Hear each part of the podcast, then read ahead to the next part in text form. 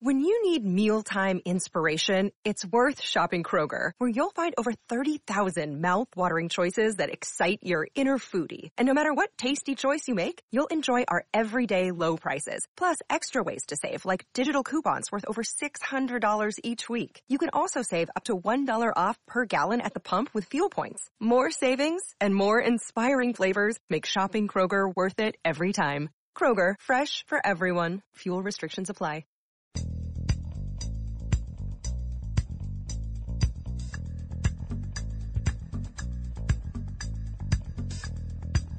It's James Golden, aka Bo Snerdley, on 77 WABC, the crown jewel of American radio.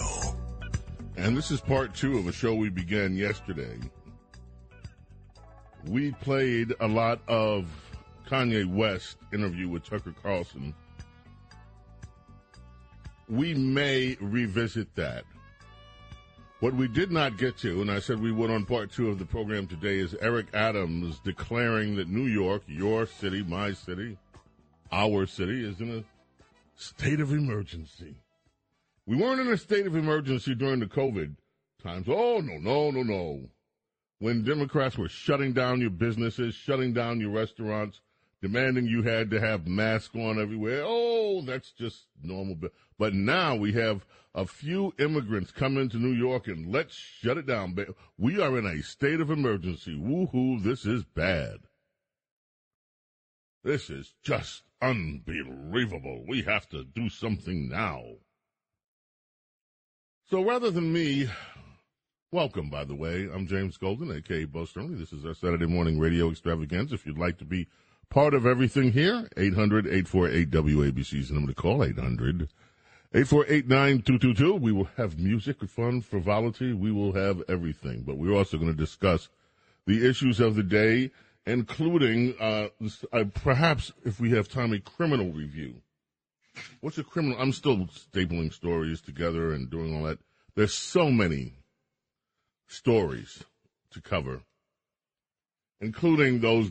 Have you seen? I'm sure those girls running around in the green leotard the uh, the the Green Goblin gang, bunch of girls like this, and and I did not know. Excuse stupid me, I didn't know that the Green Goblins were actually uh, in the fantasy world of make believe Spider Man's main nemesis. I kept saying, okay, these wow, this is almost like something out of a comic book. Well, indeed, it is. These girls have decided they want to play the part of villains, and so they dress up in green leotards head to toe, go on uh, the subway, and start beating up people. And well, the police have identified these four gals, and they're all from a housing project. You know, there's a housing project right. Um, it's in close proximity to the Queensboro Plaza subway station over in Long Island City and um, which is really near the 59th Street Bridge. I know this because I used to visit that housing project when I was a young man attending summer school in Long Island City. So these four gals are supposedly, or these, this bunch of gang of gals, the green leotard gals, are uh, supposedly from that housing project. They to my knowledge, haven't been busted yet. We'll talk about that among other things. But first, let us begin with Eric Adams, our beloved and illustrious mayor, who had an announcement for all of us. If you haven't heard it, if you have heard it, just, just bear with it for the sake of those who haven't. And let us all listen to the address that our beloved Mayor Adams issued earlier this week. Fellow New Yorkers, we Fellow are in New a crisis situation. New York City right now, now, has more than 61,000 people in our shelter system. Oh. That includes thousands of New Yorkers experiencing homelessness and thousands of asylum seekers who have been bussed in over the past few months from other parts thousands of the of country. asylum seekers. Oh, Almost 20,000 are children and one in five of them is an asylum seeker. And every day, the total number gets higher. Mm-hmm. Every day, from this point forward, we're setting a new record. This mm-hmm. is a humanitarian crisis no, that started with violence and instability in South America. Stop. And it is stop being it. Stop. Stop. That's bull. Okay, this whole asylum program is a scam. We have laid it out for you in great detail before. I will give you the bullet points right now. As provided by Tom Todd Bensman, the Center for Immigration Studies. And you can go back and listen to the episodes on our podcast on the border. The asylum program is rigged, almost like everything else seems to be these days. What happens is a bunch of, a lot of the immigrants that are coming in originate from Central America. They pass through Mexico's southern border. Once they are at Mexico's southern border, they are stopped. They are detained. They are asked, why are you here? And they say, I'm on my way to America. Land of opportunity, land of hope. Want to go see that Statue of Liberty. And the Mexican authorities say, huh, those are not grounds to let you into America. You have to go back home. Now, before they can go back home, they're intercepted. There are two main groups. One happens to be a Jesuit order of priests. The other happens to be somehow or another affiliated with the United Nations. And guess what they do? Why, they bring these asylum seekers, these people that have originally said they're coming to America for economic gain, gain, they bring them into offices and they question them. And they question them. And when these people emerge, all of a sudden they emerge with stories of how they've been battered and tortured and hurt and wounded in their home countries, and they dare not go back to their home countries. The only place they can go seek refuge is the land of opportunity, the United States of America. And lo and behold, these same people who were earlier rejected entry to proceed from Mexico to the United States are put back on the road. Well, now that you're seeking asylum, why go ahead and see whether, take your chances and see whether you can get into America. The entire asylum program is one big scam. It's like everything else these days. There's no truth there. It is a scam. And the Justice Department here should know it's a scam. Our Immigration Department should know it's a scam. Anyone connected with this so-called immigration program ought to know it's a scam. So now you hear Eric Adams talking about how these whoa, Diego, can you just move that back a little bit? Just move that little back, just a little bit. And let's now listen to uh, uh, uh, uh Mayor Adams talk about how these poor people coming here are coming here from violence and everything. It's lies. It's a scam. And he ought to know better. Maybe if he wasn't out partying all the time and actually took time to study issues, he might know what's underlying some of these problems. Hit it. Go ahead. Thousands. That includes silence, thousands of New Yorkers experiencing homelessness and thousands of asylum seekers who have been bussed in over the past few months from other parts of the country. Almost 20,000 are children and one in five of them is an asylum seeker. And every day, the total number gets higher. Every day, from this point forward, we're setting a new record. This is a humanitarian crisis that started with violence and instability it didn't. in South America. It starts with a scam to get into America. Accelerated by American political dynamics. Thousands of asylum seekers have been bussed into New York City and simply dropped off without notice, coordination, or care. And more are arriving every day. This crisis is not of our own making, but one that will affect everyone in this city now and in the months ahead. New Yorkers deserve to know why this is happening and what yes, we plan do. to do. Today, I want to talk about the challenge we face, what our response has been, Uh-huh. what we are doing now, Uh-huh. and what we need going forward. And then I want to go find a party. Challenge. Our city's exceptional ability to respond to a temporary crisis is being used by others to solve a long-standing national problem. More than 17,000 asylum seekers, mostly from South America, have been bused directly to New York City from our southern border Stop. since April of this year. Stop.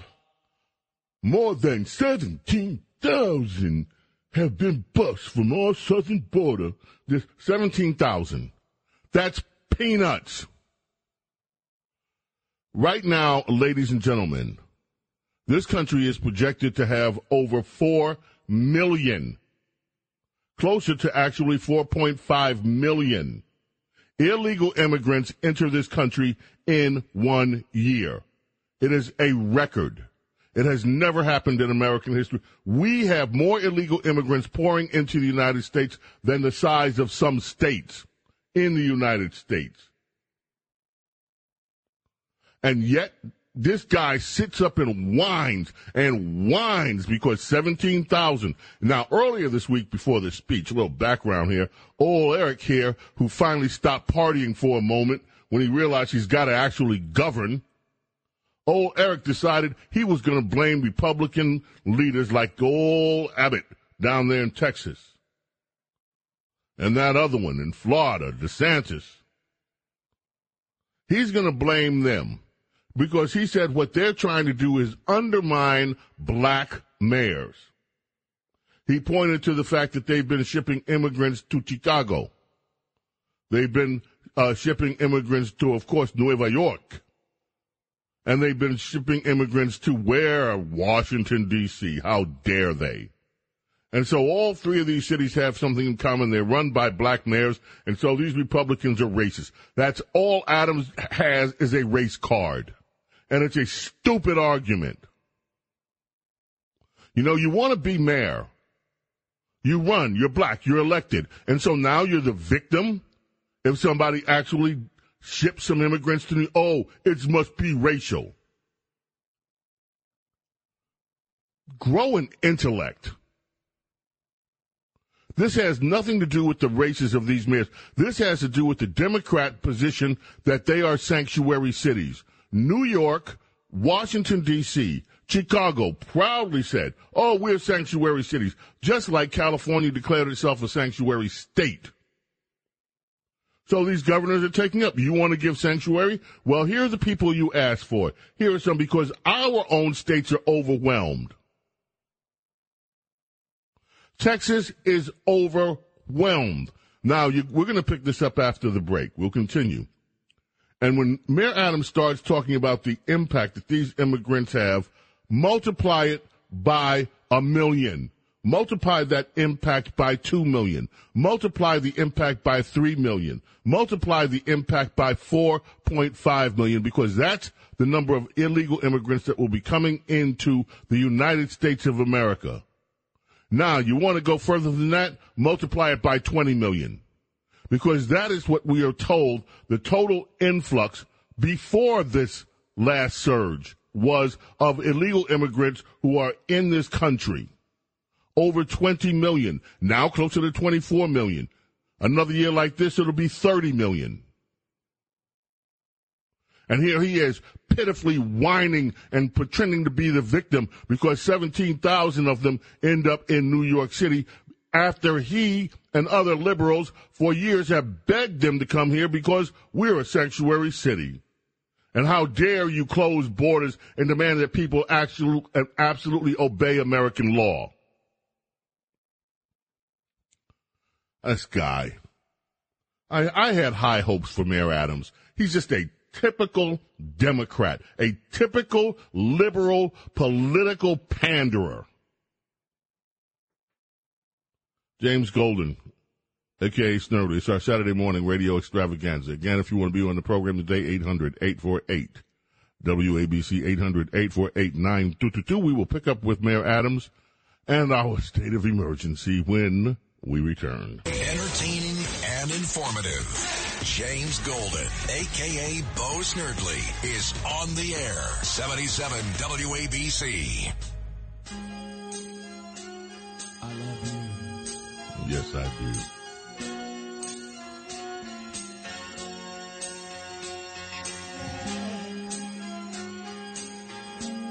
KC. And the Sunshine Band brings us back. Well, they bring us back. Well, that sounds so retro now.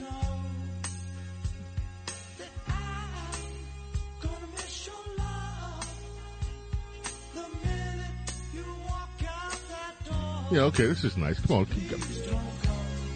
Uh, Okay, I'll stay. But, Diego, can you, like, find something else from KC and the Sunshine Band that has a little more, you know, um, oomph to it?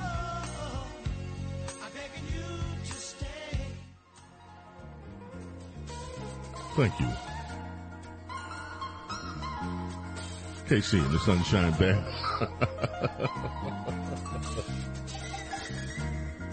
How's your record doing, Diego?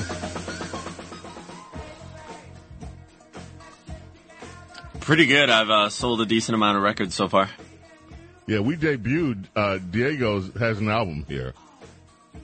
We debuted it on this program. We'll check in with Diego on his album maybe next week. So be ready. I actually have a, so- a show next week. Oh, you're performing. I'm performing in Midtown, yeah, Connolly's Pub on 45th Street. Oh, well, damn. All right, you can go meet the famous Diego. Yeah, come say hi. What day is it? Uh, Saturday, exactly a week from now. Next Saturday. What time? I go on at 9 p.m. Connolly's Pub. Where Connolly's? Pub Where?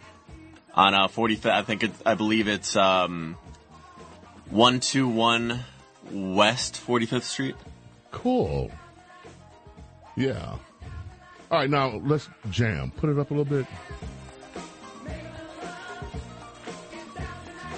It's Saturday. So if you're up early, take a nap, then get down tonight with your bad self. Bo Snerdley, aka uh, James Golden, James Golden, aka Snerdley, whichever way you want to have it. It is our Saturday morning ext- radio extravaganza here. We were listening to our beloved mayor, our illustrious mayor, the Peacock, the man who dresses better than any mayor in New York's New York State history, New York City history since Jimmy Walker. Our own illustrious Eric Adams. Let us resume with Eric Adams and the state of emergency. Many of these asylum seekers don't know where they are going or what awaits them at the end of the line. Neither does Hundreds New York. Hundreds of buses have arrived in New York City. Ooh. Since early September, we have seen an average of five to six buses per day. Yesterday, at least nine buses arrived. The majority are adults who cannot legally work in this country. well, when Many has that stopped anybody? With school age children. Some are in desperate need of serious medical care. Oh, New York City has helped them all. But extending that care has come at a great cost to our city and our people. really? The asylum seekers arriving here need more than a hot meal or a bed for a night. Without the ability to work legally in this country, they need long-term shelter health care and a great deal of institu- institutional support. Why you figure It is straining the limits of our ability to provide care for New Yorkers in need. And it is What? burning through our city's budget. What? We expect to spend at least $1 billion What? by the end of the fiscal year on Stop. this crisis. All Stop. because Stop we have right a there. functional Stop right there. I have a suggestion, Mr. Mayor. You say these illegals, these poor people that you welcomed in to get sanctuary, they're burning through the city's budget. Really? Why not go back and ask the former First Lady of New York City, that would be Mayor de Blasio's wife, what she did with that almost billion dollars that was supposed to go to help the homeless. We've never had an accounting for that money.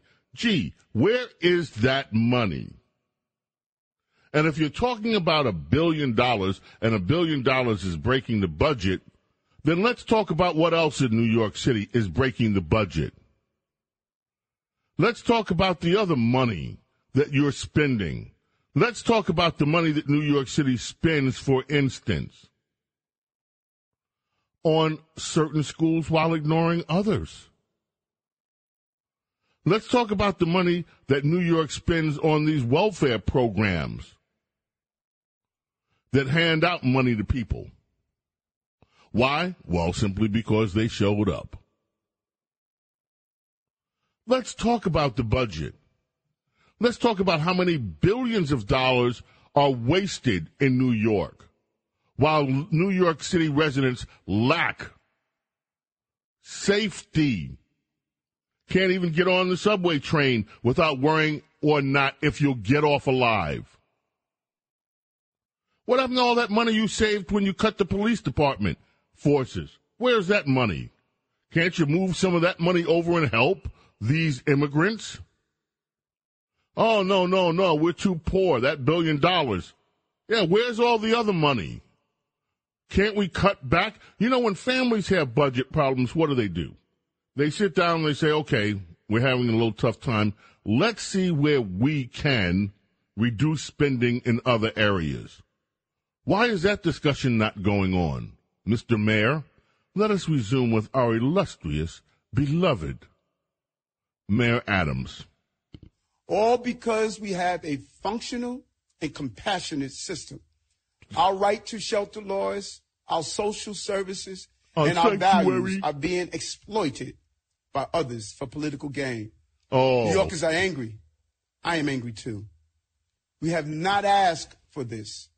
There was never any agreement to take on the job of supporting thousands of asylum seekers. yeah, yes, you This did. You said responsibility you wanted was it. simply handed to us without warning as buses began showing up. Sanctuary.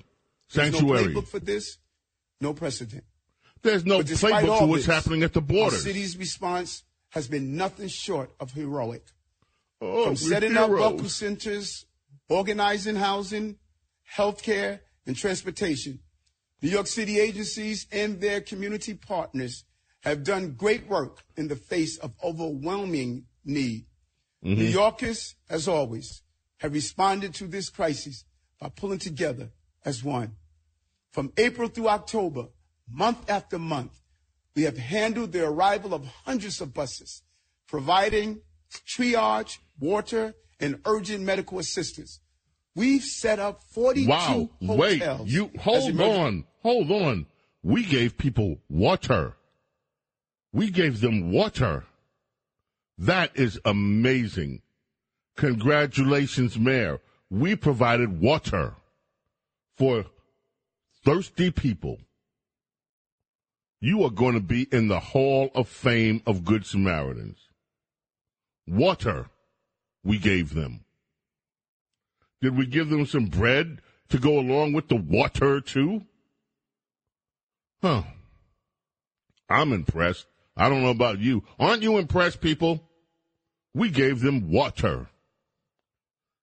Hmm. see shelters. We have opened a navigation center led by Catholic Charities that provides case management, a range of settlement options, health services, including medical checkups, vaccinations, medication refills, and mental health services. Oh, we vaxxed them, too. We have also already enrolled over 5,500 children in school through Project Open Arms. Students who are high need and require extra support. We're providing legal Wait a information, minute. fair fares Wait, transit support. stop, stop, stop, stop, stop. Now, ladies and gentlemen, I'd just like to take this opportunity to remind you what happens if you decide that you're fed up here in New York. You don't like the United States anymore. You want to go to another country. Can't get in? Oh, I know. I'll sneak into their country. Let's say you decide you wanted to sneak into Mexico. And then once you're in Mexico, you say, we're here. We're here. Oh, I have kids. Can we send them to school now? The answer was a resounding no. You can't. You cannot go to any other country in the world and enroll your illegal child into their schools. They won't have it. They won't have it. They protect the taxpayers of their cities, of their countries. But America, you see, oh, good old man, why we just opening up everything. Yeah, the kids are, are now look, am I saying that we should be draconian? No. Of course, we see children and we don't want to blame the children for what their parents have done, bringing them here illegally. But at the same time, let's recognize that these costs that the mayor are talking about are very real. And this is one of the reasons why we actually need strong border protections. Because Americans end up paying for this. Now, he's talking about 17,000 people. Multiply it by 4 million. Multiply that by what is happening to school districts all across America. But don't stop there because this has been happening for over decades. And you want to know why almost every major city in America is struggling financially? Why we are so deep in debt in this country? It is not financially advantageous nor responsible to continue to ignore what illegal immigration is costing this nation. But yet we do. And yet you hear him whining how wonderful we are. Pat ourselves on the back. Why we just will spend money, spend money. We, we have homeless people in this city that have been in this city for how many decades? We've been hearing about the homeless problem. Is it fixed? No. We have criminals running the streets in this city. Have we been able to build enough jails and build enough prisons and build enough programs to get these people, these vermin, in some cases like this Green Goblin gang off the streets and off the subways? No. But what do we do? We welcome people who are not American citizens into America and we just open the wallets and pay for everything. Meanwhile, if you are a business owner in New York, try paying your taxes after these Democrats shut down your city for almost two years. Break time. Coming back. More Adams. Your calls. I see the lines are lighting up. We're going to get to your calls on this too. We'll give you a chance to weigh in. We'll take our time with Mayor Adams. We've got almost two and a half hours left. James Golden, aka Snerdley. It's our Saturday morning radio extravaganza, and we're coming back right after this. Oh, Bo knows politics and so much more. A true connection to real New York on 77 WABC. Andy Gibb brings us back here on WABC. Remember coming Cousin Brucie tonight on Music Radio WABC. And this weekend, we have Deana Martin, Joe Piscopo, Tony Orlando. We do music, we do talk, we do it all here on WABC.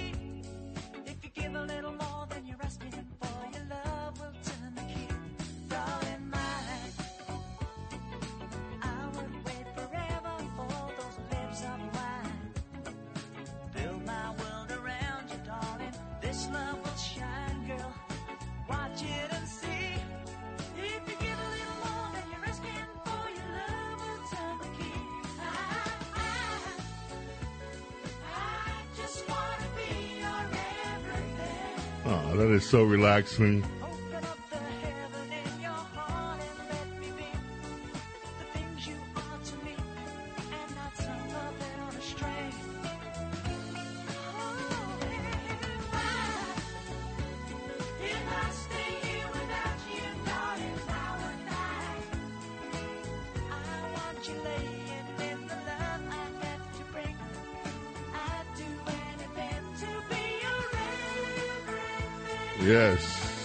Golden, aka Snerdley, with you here. Our Saturday morning extravaganza, radio extravaganza. If you want to be part of the program, 800 848 WABC, we will resume with Mayor Adams, but I want to take a few phone calls first. People reacting to what they have already heard. Let's start in Manhattan with Leo. How are you, Leo? Good morning. Good morning, James. Uh, I got two short points. One is uh, there is an international law about asylum, uh, political asylum applicants. They supposed to apply in a first free country on the way out of the, the country of origin. Means vast majority of these, even if in their origin country was endangered, that they're gonna be for long years imprisonment or dead, not supposed to apply for asylum in the United States. And the second point, uh, I, am an artist. I have a I have an atelier in uh, New Rochelle on North and Lincoln, which is right next to the Westchester Islamic Center. In January, there is a big Islamic holiday, and last year, I mean, in January, that means before the buses stop, start coming from the south, and I travel in my life a lot. I was in uh, in uh, for a week in Egypt. I was for a few days in uh, Morocco. I never saw in my life so many women wrapped completely that you can see just the eyes as during these holidays. You don't see them normally in New Rochelle on the street. They somehow hiding them home, but during these holidays there was a hundreds of them, and th- those was from the planes, Biden planes to Westchester Airport, not from buses from south. You raised, Leo, a great point. Let us, if you didn't understand everything Leo said, please allow me to extrapolate. Number one, Leo is exactly right. International asylum law. You were supposed to apply for asylum at the first stop out of your country. So many of these, in the first free country, so many of these asylum seekers headed to the United States are are supposed to apply for asylum where? In Mexico, because they're coming from Central America and South America. That is the crux of this scam that I was speaking about earlier. When they do apply to come into the United States, many of them are turned away because they're not coming here seeking asylum. They're coming here for economic gain and that is not allowed under the asylum law. And so what happens, they are intercepted and they are told, hey, buddy, you got to get your story straight if we can get you in this asylum thing. You got to claim that you were coming from an oppressed country. You have to claim that you were tortured, maimed, hurt, and, if, and your life is at risk if you go back. Oh, okay, I get it. And then they're given their stories and then they're allowed to proceed. I'm going to get Todd Bensman on the show one day so we can go through this and he can tell you exactly how this works or how it has been working. This is a scam and we have been duped as a nation. Now you think about it, the left hates this term anchor baby.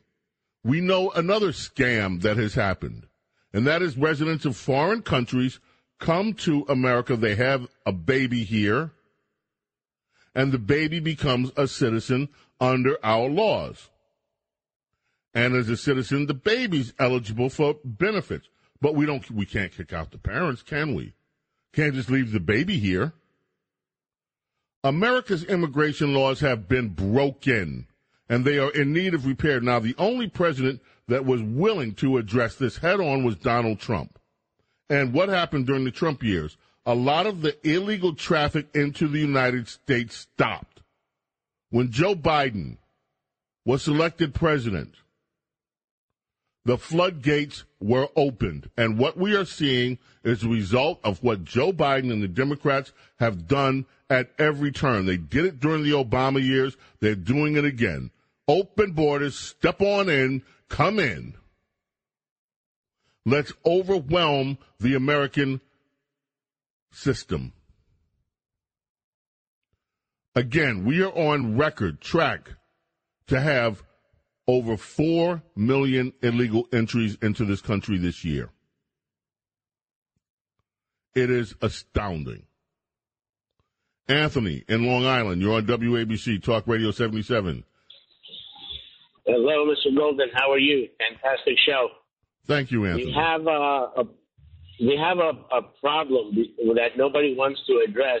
Uh, this is called the Communist Manifesto. We're in step four of the Communist Manifesto, where they have to uh, create uh, havoc and, uh, and, and discord in the country in order for them to be able to continue to capture power. And that's why we have all this crime going on, releasing the, the, the, the prisoners out of jails, bringing in prisoners from other countries. A lot of these people, they've, they've actually sent people down to these countries to train and educate all these people that they're sending over. So when they come here, they know what to say, how to say it. They're, they're greeted at the border with their with their food stamps and their and their food programs and their stuff, and it's all nice and organized by by the Democrat Party in order to, and the Communist Party. Forget about the Democrat Party; that, that, that no longer exists. In order for them to, to control everything, but you know something? I think when the people finally come here and they see how great this country is, I think they're going to turn on the Democrats, and then eventually they're going to start yelling and screaming to ship everybody back because they didn't get the electorate that they wanted out of it. This is ridiculous. Well, uh, Anthony, let me just comment on one or two things that you said. we have been hearing, I've been hearing all my life about the communist threat. And I am not going to deny that there is a well organized effort by communist countries to disrupt American life. What we are seeing, the real threat is American liberal, American liberalism and international liberalism. Call it whatever you want to call it. Call it socialist, call it communism. The United Nations is involved in funding the underlying funding for some of this trafficking of human beings into the United States is being handled by the United Nations. This is not a conspiracy theory. This is documented fact. Document, we will talk to Todd Bensman. He can explain how it works. He has photographs of the debit cards that are given to these asylum seekers to help pay their passage on the way here. Our asylum system has been compromised seriously. That is not a question, that's a fact. The United States is in dire trouble. My beef with Mayor Adams is that he's playing race cards, he's playing political cards when this is a national crisis. And we are only seeing a sliver of that crisis in New York. And that's why we get all this whining from the mayor. Think about that 17,000 people. Now, that is a lot of people. But put it up against 20 million. Put it up against 4 million. And it is a fraction. We're going to resume. We'll go further into the mayor. We're going to also continue to take your telephone calls. Break time here. Coming back on our Saturday morning radio extravaganza. Stay with us. Now, here's the soul of excellence, James Golden, a.k.a. Bo Snerdley, on 77 WABC.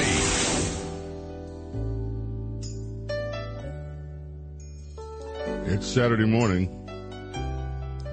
on 77 WABC.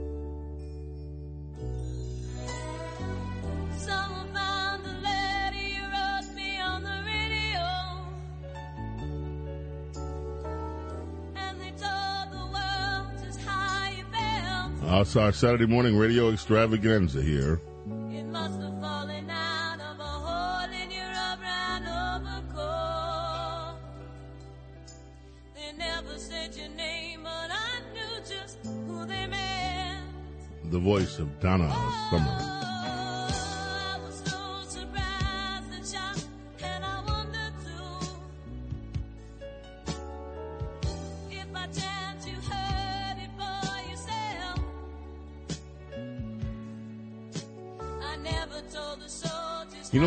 Know, a conservative.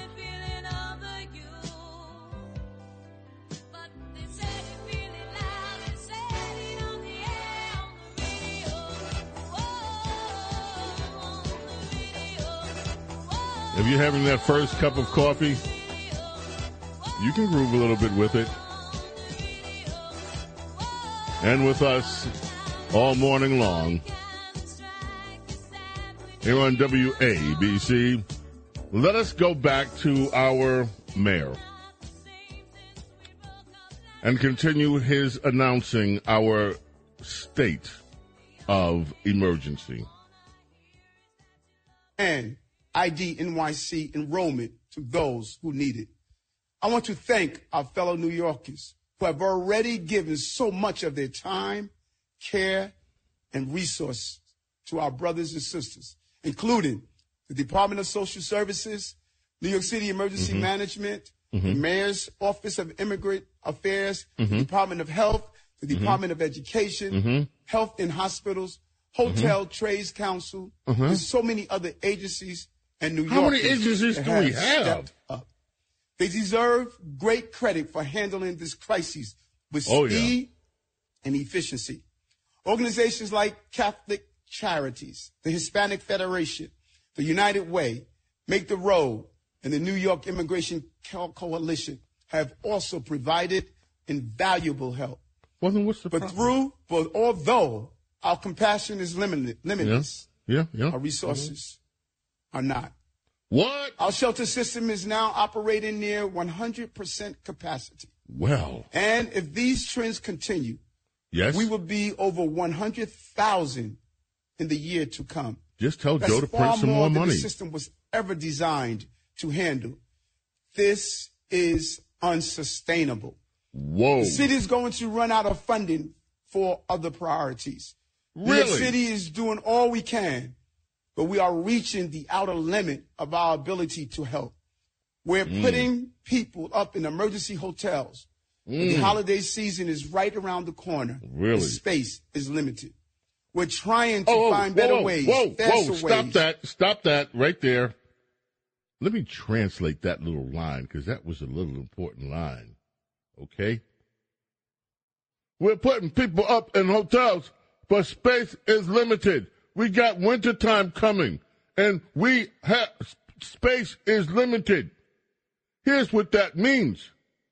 We want paying customers here these people are not paying money. We're paying out. We need to kick them out of the hotels so that we have space for the tourists that are coming here to spend money.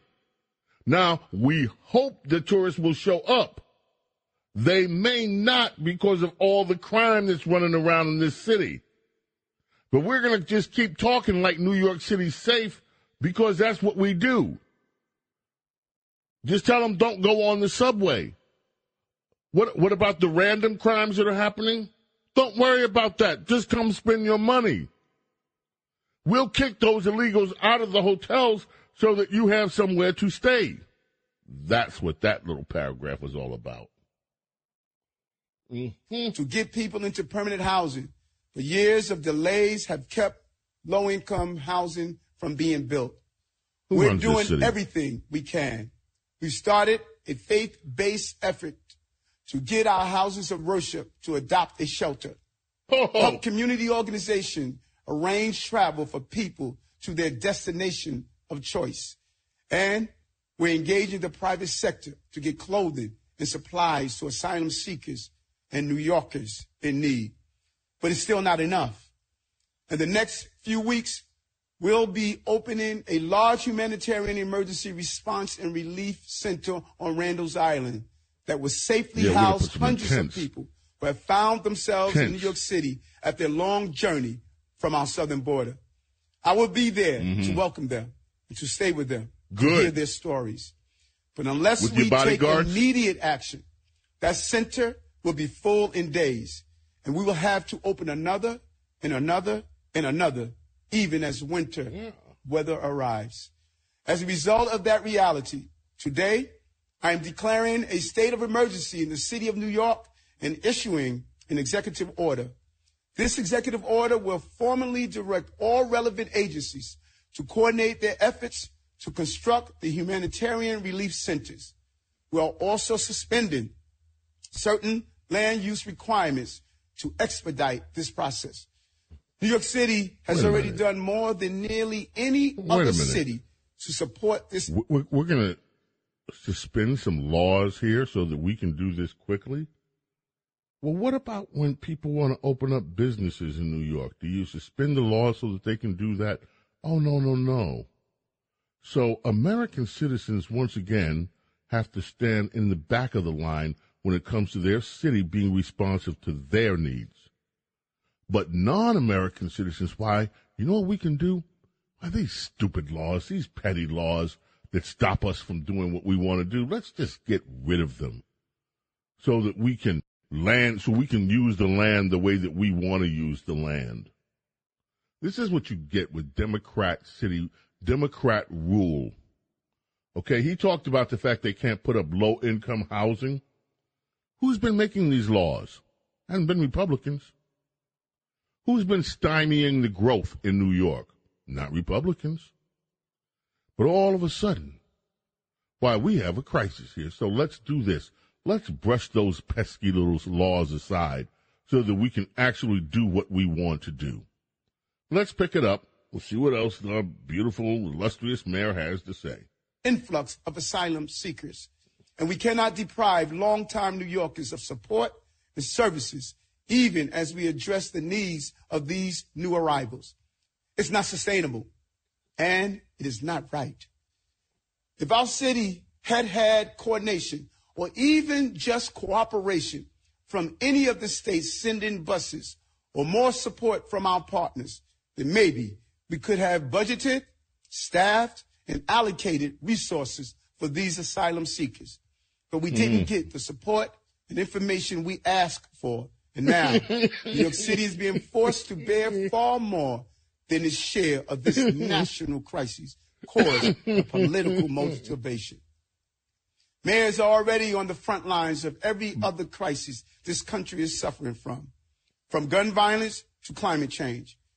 But local government yeah. cannot be the solution for national crises, especially really? manufactured crises. We now have a situation where more oh, people are arriving in New York City than we can immediately accommodate, including families with babies and young children. Once no. the asylum seekers from today's buses are provided shelter, we will surpass the highest number of people in recorded history in our city's shelter system. And every day mm. going forward that we add more to this count, we break another record. The city recovering from an ongoing global pandemic is being overwhelmed by humanitarian crises made by human hands. We have reached some of the help we have asked for, we received it, but we need more.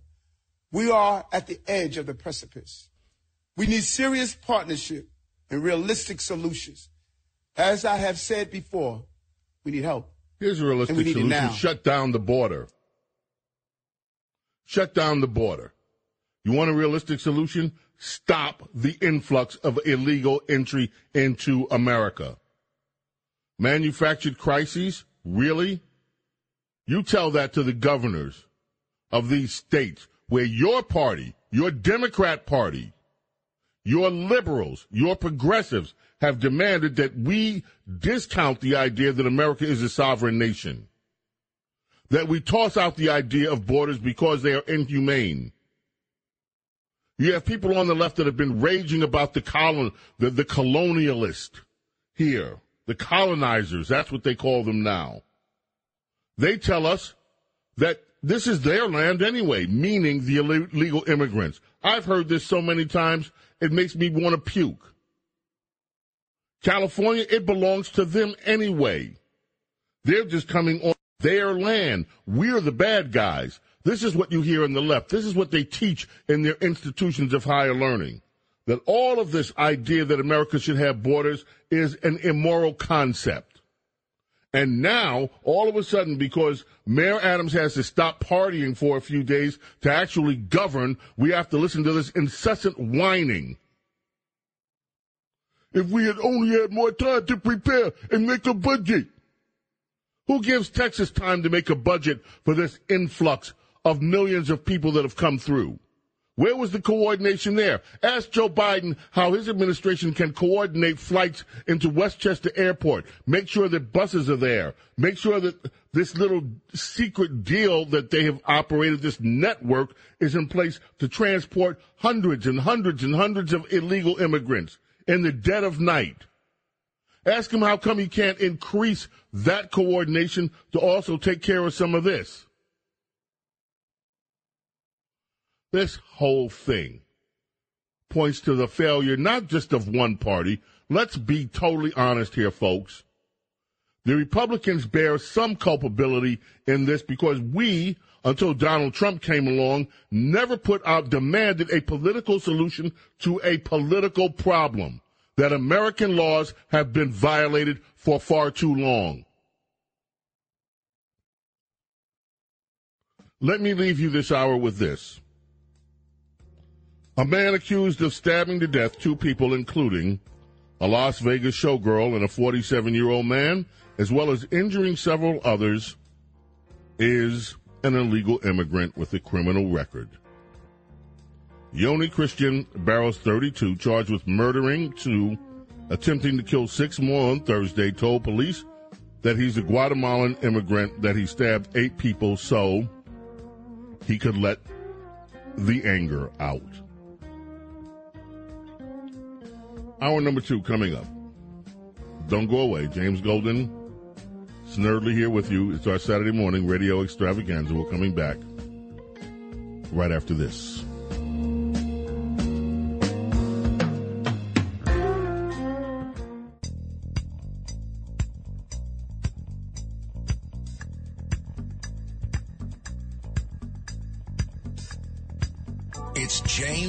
Aka Bo Snerdley, on 77 WABC, the crown jewel of American radio. Welcome to our number duo. If you'd like to be part of the program, 800 848 WABC's number to call, 800 848 9222. This hour we have a lot more to do. We're going to switch gears. Also, your calls on immigration. We're going to take every one of them here. If you hang in there, we'll get to you. We're also going to talk about other things. There was a brief interview I played yesterday from Representative Cori Bush. You might know her, the congresswoman from uh, Missouri. She's a member of the squad. She talked about her experience with abortion. I thought it was a teachable uh, moment. And for those of you that didn't hear it, it was chilling. I want to play that interview as well. We have Kanye West. Kanye has created a firestorm. Some of his interview with Tucker was, in my view, profound. I talked about that briefly with Princess Di yesterday. Princess Di will be with us in our final hour today. I referenced this. This story was in American Wire News or BizPac Review, and it's also in some of the other uh, quote unquote alternative news sources. The city of El Paso, Texas has bust almost 9,000 illegal immigrants from the border to New York City and Chicago. That is far more than what Greg Abbott has sent. But Greg Abbott gets the headlines, you see, because supposedly he's, according to Mayor Adams, he's trying to undermine black mayors. But El Paso is a city led by Democrats. They've sent over 7,000 illegal immigrants to New York City and more than 1,800 to Chicago since August. Where is the source on that? It's the original source of the reporting was from Reuters News Service.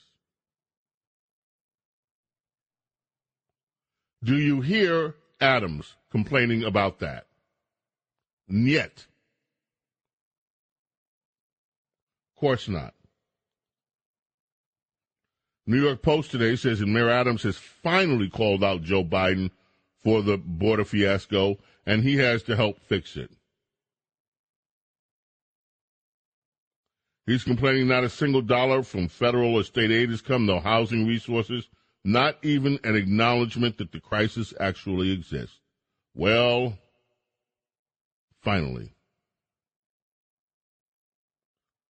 Acknowledging to some degree the role that President Biden's lawless administration has in this quote unquote crisis that has now led to New York being declared, New York City, in a state of emergency. At least 84 migrants were rescued after a shocked resident spot, spotted the group stepping out of a tractor trailer. Where in Texas? That's where they were near a border town. They unloaded the 18 wheel trailer in front of a house. in Olivarez, Texas. That community is near Weslaco, Texas. All the migrants from Central America. The human trafficking in trucks continues. As I mentioned before, we left for the top of the hour break. The guy that's stabbed to death, a showgirl. By the way, he was trying to talk to apparently showgirls in Las Vegas at a Las Vegas strip. Was angry. No one was paying him any attention. So what does do? He kills two people. 47 year old man here illegally. Maris Morin G. Giovanni or something. I can't pronounce her last name properly. G. Giovanni, I'm sorry. She's 30 years old. And Brent Allen Hallett, 47, both died. They were stabbed to death. She bled out in the arms of one of her friends. Can you imagine that? Watching your friend bleed out in your arms, being stabbed?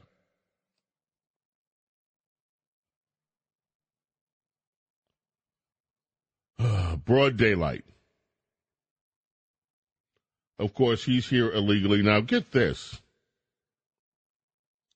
He told detectives that he killed because he was angry. He wanted to let the anger out. But he also is reported to have had a criminal record in California, but wasn't known to ICE. This is part of California's sanctuary. They won't share information on their criminals. So here's this guy supposedly with a criminal record in California, here in the United States illegally, and our own immigration agency didn't know about him. California, of course, shields that kind of information because the federal government are the bad guys. Let us turn for a moment into matters closer to home. As I mentioned during the first hour, the group of the comic book villains turned to real life, the Green Goblins, dressed up in neon green bodysuits, assaulted two women on a New York City subway. Days later, our New York City Police Department has identified those four suspects. Part of the group Ciante Alston, Ma- Maram Sissy Esoff, Dariana Puguero, 26 years old, 34 year old Emily Soto, among the group, punching, tossing around two 19 year old women, Times Square subway station in the wee hours of the morning. All four live in the Queens Bridge housing project. That's public housing. This is the housing project that it's within eyesight of the 59th Street Bridge. The mother of one of the victims told the New York Post that what happened on the train was absolutely disgusting and that the gang in green needs to be held accountable. Animals belong behind bars, she said. What happened to the New York City we all loved? Start fixing it now. No, the mayor's too busy partying to fix hanging out with the glitzy and the richy to worry about things like this. In California, there was a kidnapping of four people, all found dead. Man robbed them. Guess what? This will come as no just will come as no surprise. He's a felon, released out of jail for previously violent behavior, home invasion. He kidnaps, in this case, it was an Indian family. The whole family kidnaps them, murders all of them. Jesus Manuel Salgado, 48 year old,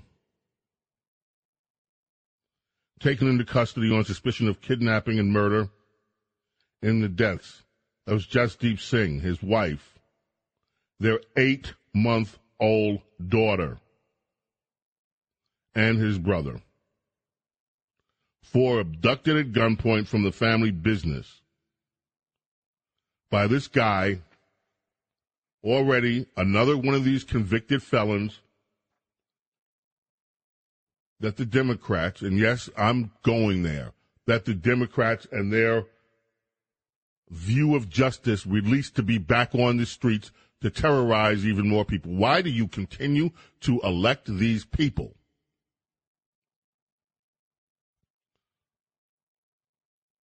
Back here in New York, three stabbed, one fatally in a string of New York City subway attacks. Well, well, well. Didn't Mayor Adams tell us his priority number one was making sure the subways were safe every day, every single day? Every single day. We see how unsafe the subways in New York are. Three men stabbed, one fatally, separate attacks in the New York City subway system within an eight hour span yesterday. Three men stabbed, one fatally. 38 year old Bronx, Bronx man getting off of a northbound number four train as it arrived at uh, 176th Street gets off the train, stabbed in the back and chest by a suspect who ambushed him from behind. Believed to be an unprovoked random attack. The victim collapsed on the platform, rushed to St. Barnabas, where he died. Seventh person to be killed in the New York City subways this year. Second fatal subway stabbing in less than a week. And of course, then we have to hear from our police commissioner, Keechant Sewell. We've surged thousands of officers in the subway system. Well, it's not enough. Stop telling us what you've done. Fix this, damn it. Get these criminals off the damn streets. Get these mentally ill into a place where they can get help.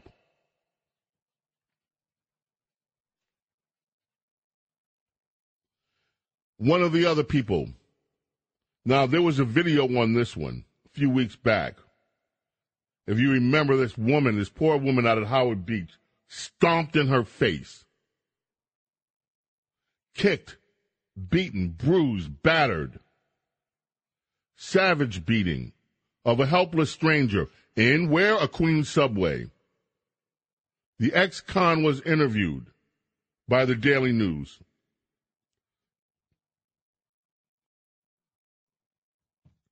Forty year old, forty-one year old. His name is Foster. Wahid Foster. Wahid no remorse whatsoever. He says the beatdown he gave her was from his fist. He says, I don't give a, f- yeah, I don't give a F. So what? So what? I don't give a F. Now, of course, this guy has a long history of violence. Going back to 1995, he killed his grandmother and he's still on the streets.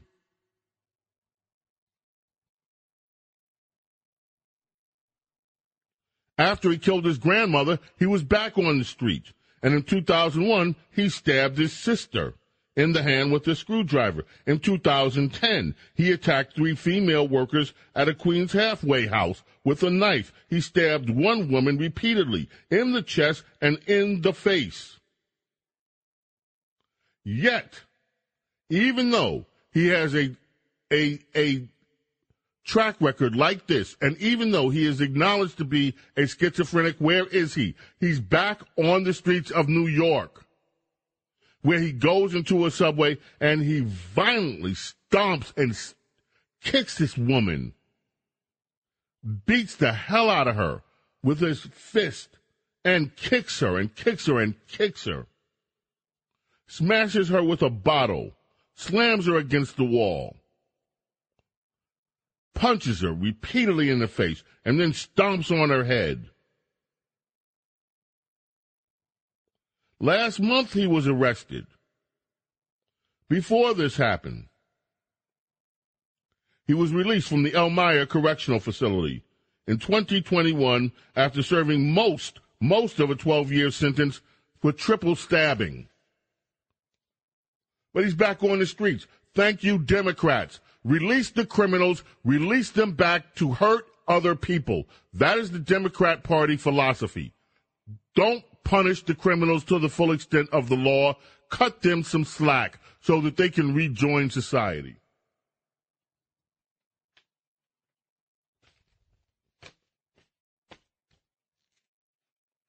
In Dallas, a Dallas woman was shot to death by her friend. What was her crime? She beat him at a pickup basketball game. He didn't like the fact that that this woman, his friend, beat him in a basketball game. He goes home, drops off the kids, comes back, and shoots her dead. Senseless. 21 year old woman had the audacity to beat a thug in a basketball game, and he kills her.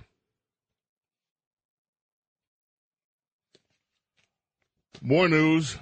More of your calls coming up. James Golden, aka Snerdley.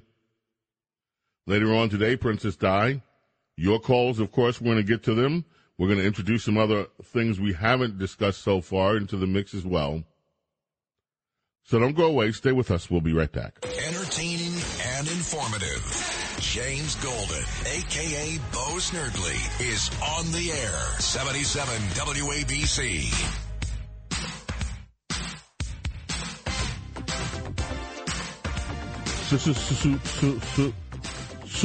Studio. I've never been able to figure out what Sussudio is really all about.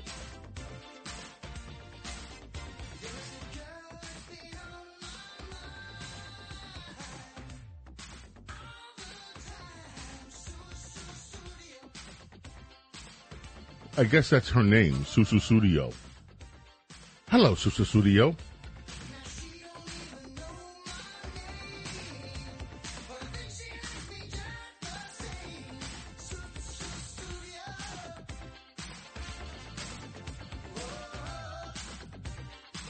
Phil Collins.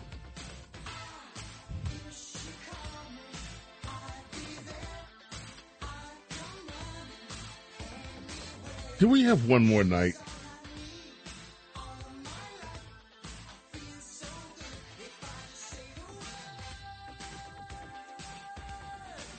Come on, Mixmaster, hook me up.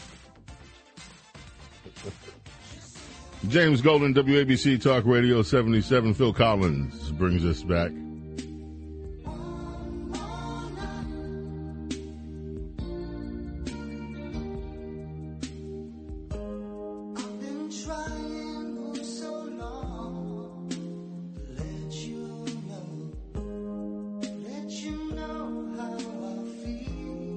Oh, I love Phil Collins.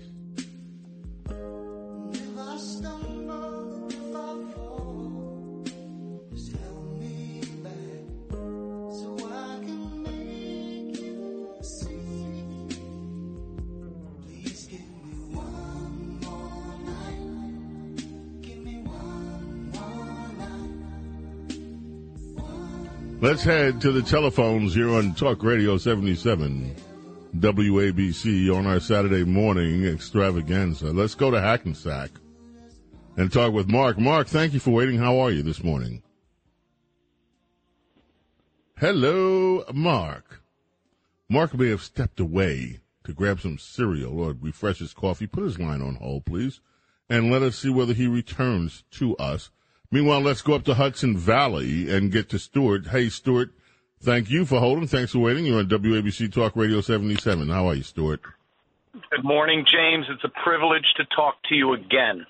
Thank you, my friend. I have a solution for Mayor Adams' um, crises, and I actually recommended this solution to a congressman some time ago, and it's cheap. He doesn't have to bring in a cruise ship. Um, what he needs to do is go to the United States government and buy a used aircraft carrier for one dollar. It will house about 10,000 people.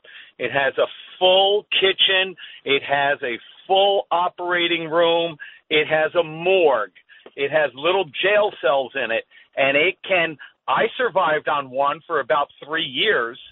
So, uh, and what you do is you don't even put it on the 59th Street Pier. You put it about 10 miles off the coast and let everybody see it. It's like the movie Escape from New York, where that becomes a floating prison.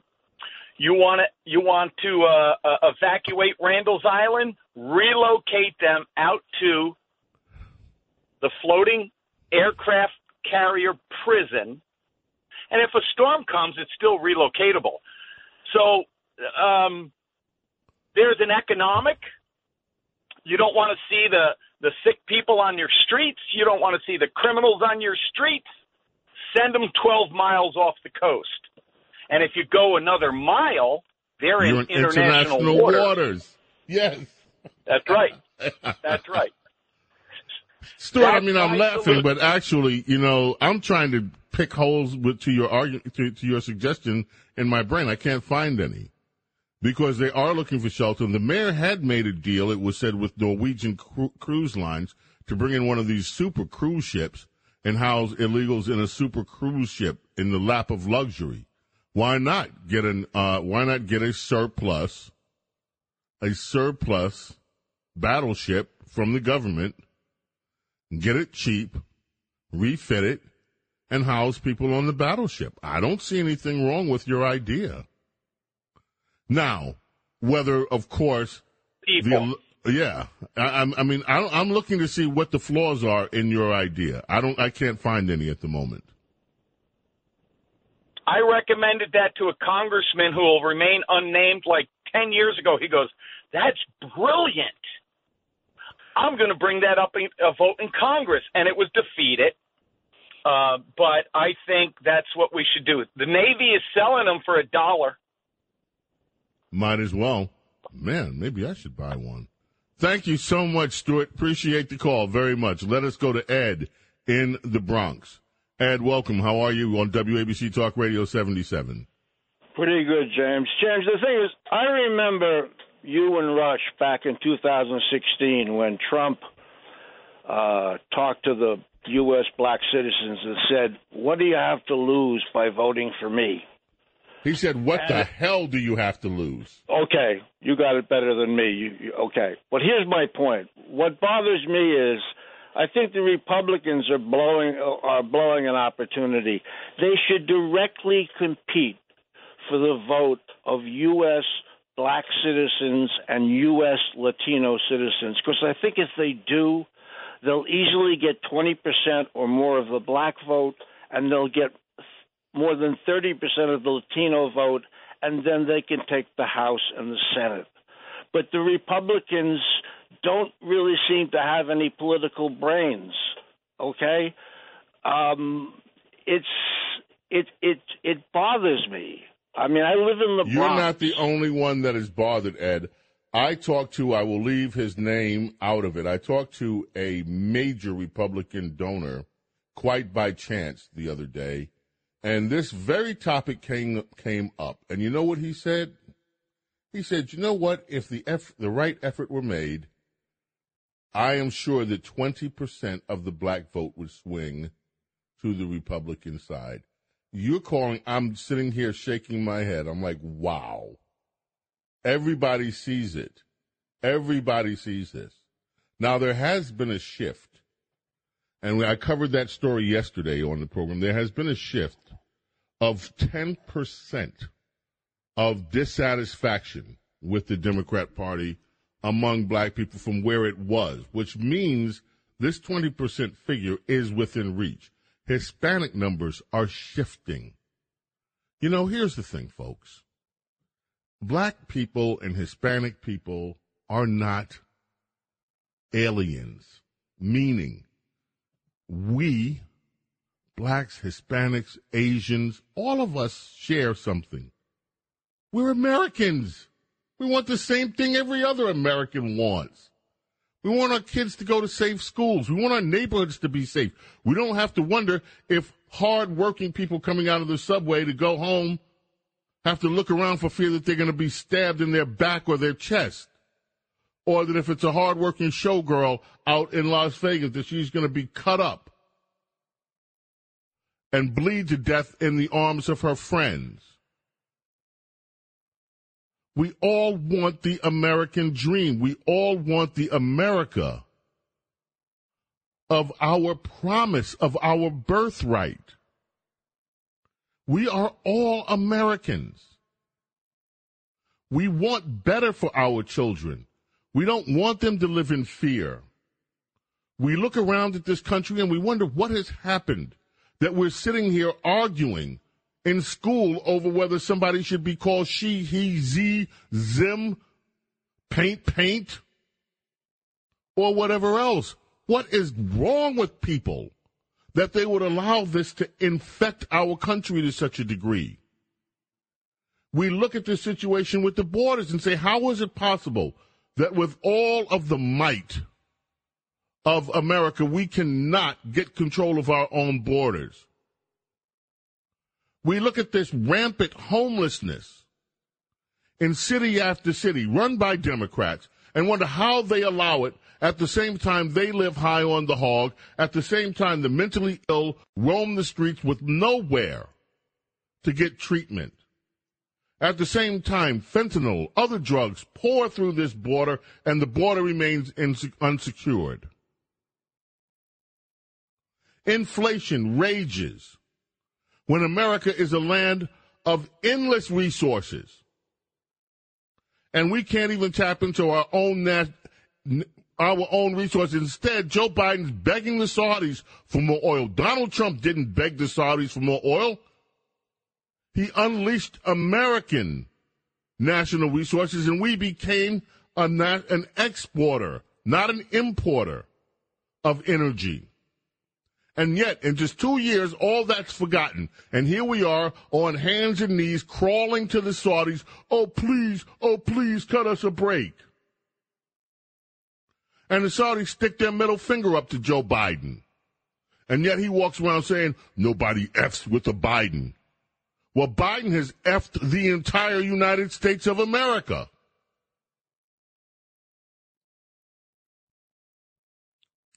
What has happened is beyond comprehension almost. The silly things that we argue about in this country, that we consume our time with. Somebody's mad because you didn't call them the pronoun of their choice. And this is what we're spending our national time talking about, with all of these other things going on. Meanwhile, Criminals roam the streets. Murder after murder, rape after rape, pillage, with no accountability. And we've got Soros appointed DAs behind this in every American city you can think of, and yet the criminals still roam. They still rape. They still murder. They still pillage. And it's almost as if Democrats want this to happen because they won't do anything. They won't even speak out against it. We need sanity. And no, my friends, you are not insane. The things that you want, the things that you demand from your government, you're not insane. We are dealing with insanity. That's what's happening here. Oh, Bo knows politics and so much more. A true connection to real New York on 77 WABC.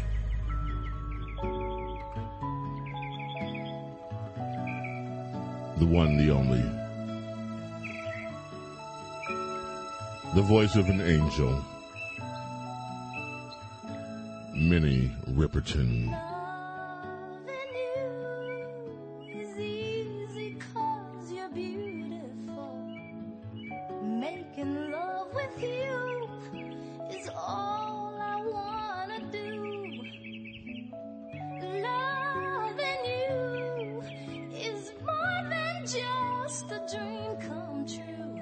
Playing keyboards on this?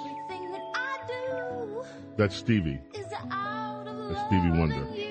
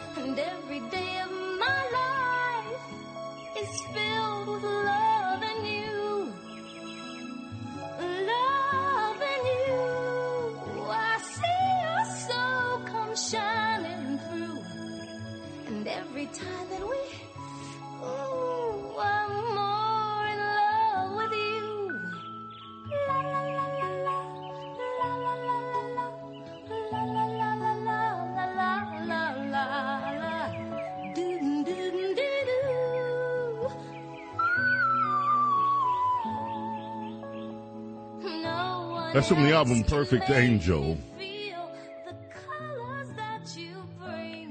that whole album is an audio treat. It's a gift. There's recently been a release of the unmixed version of this album. And if you go back, you'll actually hear Stevie on that, that version of the album, the deluxe version. You'll hear this song in its original form, which is a little bit different than this.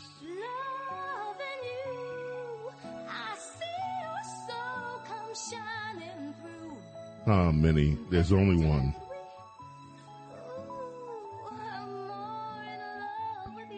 We have a cut that we played yesterday, and if you heard it yesterday, please bear with us. We're going to play it again because to me, this is an instructional moment. It is a Democrat, a member of the squad, Cori Bush, Missouri. This is one of the women who's unapologetically in favor of defunding the police, and even though that has become a toxic election year slogan for Democrats, she is not backing down from it.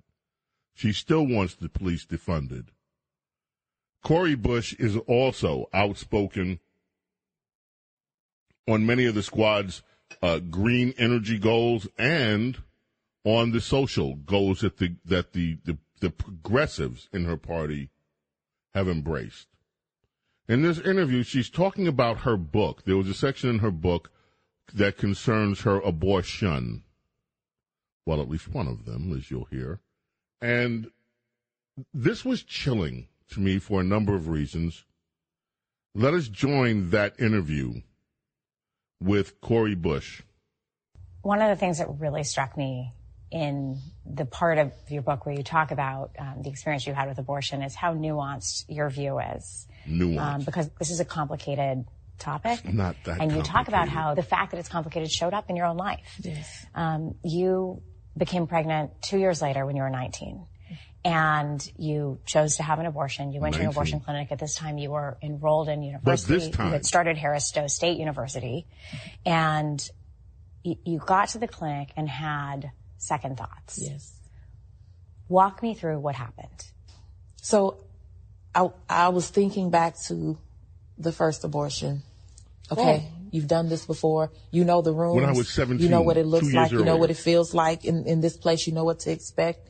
You know, um, that you may experience even some harm or some racism in this, in this space. Like I thought I was ready. Because you had um, experienced because racism previously. I had. So I thought I was ready. And I went in and I went through all the steps because there were like, you, it's almost like an assembly line. You know, you go from room to room. And Almost I got like an into the assembly last line. room. I, I was helped up onto the table by the nurse A nurse. and I laid there and I started to think, well, one, I didn't tell the father that that was about to hmm. happen. Um, I, and I just, I just felt like I needed more time. So I said, no, you know what? I'm not ready. And the nurse just, you know, wouldn't listen to me. And I said, no, I'm not ready. And as I'm saying no, they continued to pull the instruments and, you know, get everything ready. And, and it was just like, no, calm down. You know, no, you're going to be okay. So you were telling them that you didn't want to move forward. Yes. And they were ignoring you. They were, oh, they absolutely ignored me. Um, even to the point of, you know, like calm down as if I was the problem. And so I didn't really know, like, I, I didn't understand at that point where, uh, like where I had a voice, like who listens to me. And so I remember l- laying there looking to see, um, if there was someone else in the room that would, that would listen to me. And the, they ended up putting, during this time, they put the instrument inside me and started the instrument. So it was, and I'm saying no, but it was too late because you couldn't stop once it started. Why do you think they didn't listen to you? The same as as other times where I haven't been listened to by a provider um, or medical staff. You know, I was Why? a young black woman. You know, I it, multiple times I felt like it was, oh well, we know better. You don't know what you need. You don't you don't understand. We know better. There's so much there. I talked about this with uh, Princess Di yesterday. Princess Di made a point of talking about that there was a moment where she could have moved to do something that would have been incredibly right, which is just to.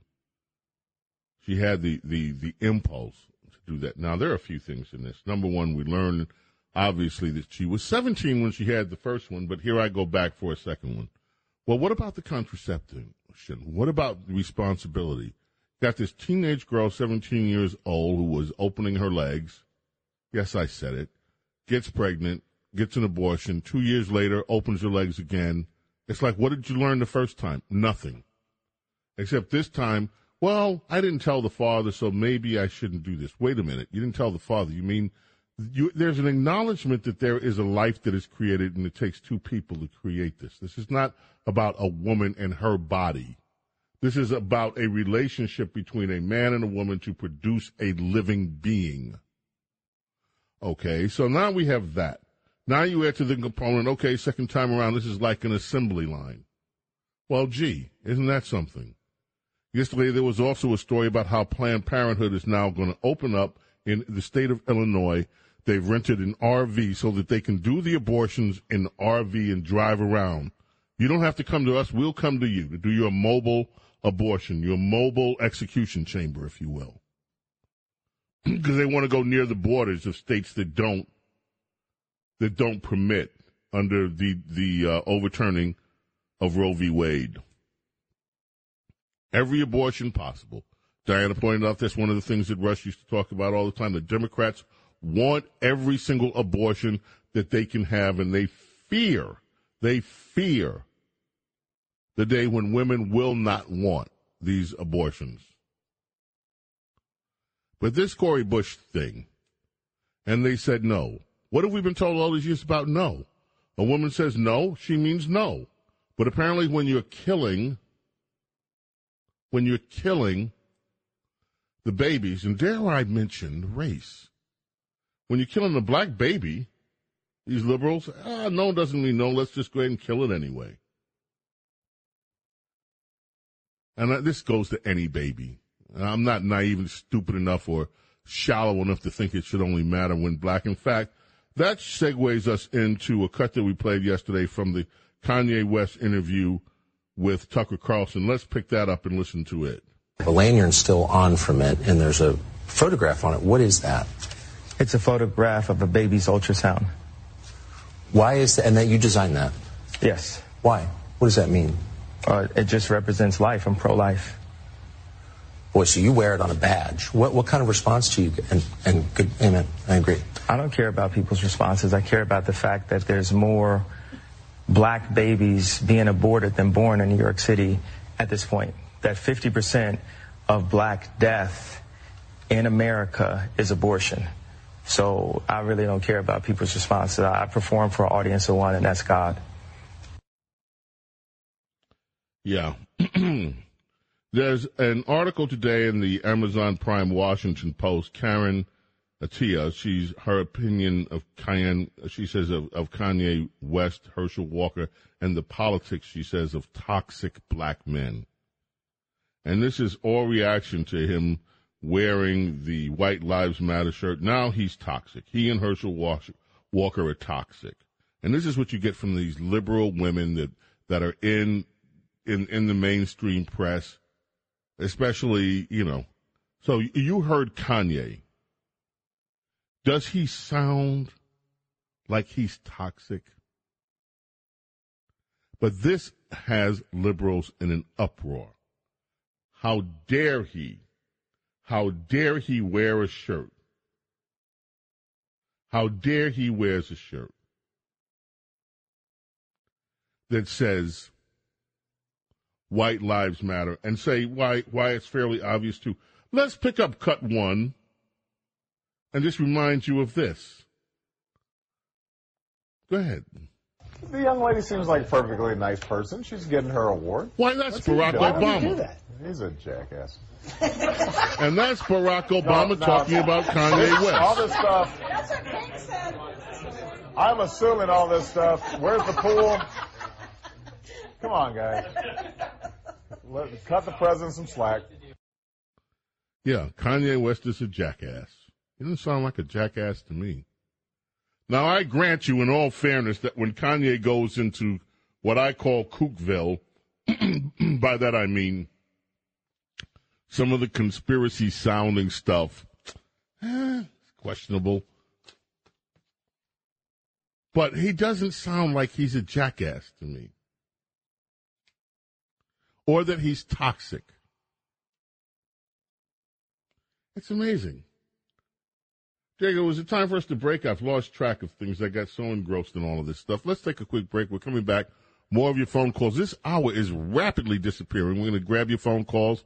And remember, coming up in the next hour, Princess Di will join us, and we've still got a lot more to go. James Golden, aka Snerdley, is our Saturday morning radio extravaganza. We're coming right back after this. Welcome to the golden age of radio. James Golden, aka Bo Snerdley, is on 77 WABC. Talk Radio 77, Earth, Wind, and Fire.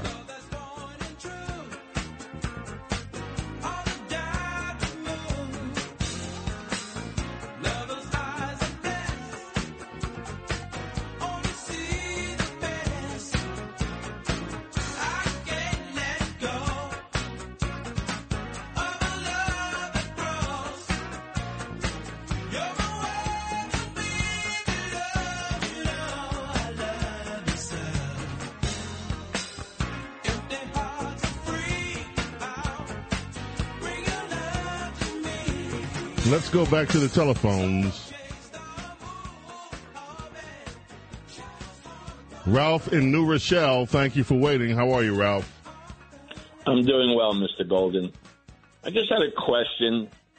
Would it be possible that some of these non governmental organizations and these left wing billionaires that fund the open borders policy to be charged under RICO statutes, statutes, which is the Racketeering, Influence, and Corrupt Organizations Act.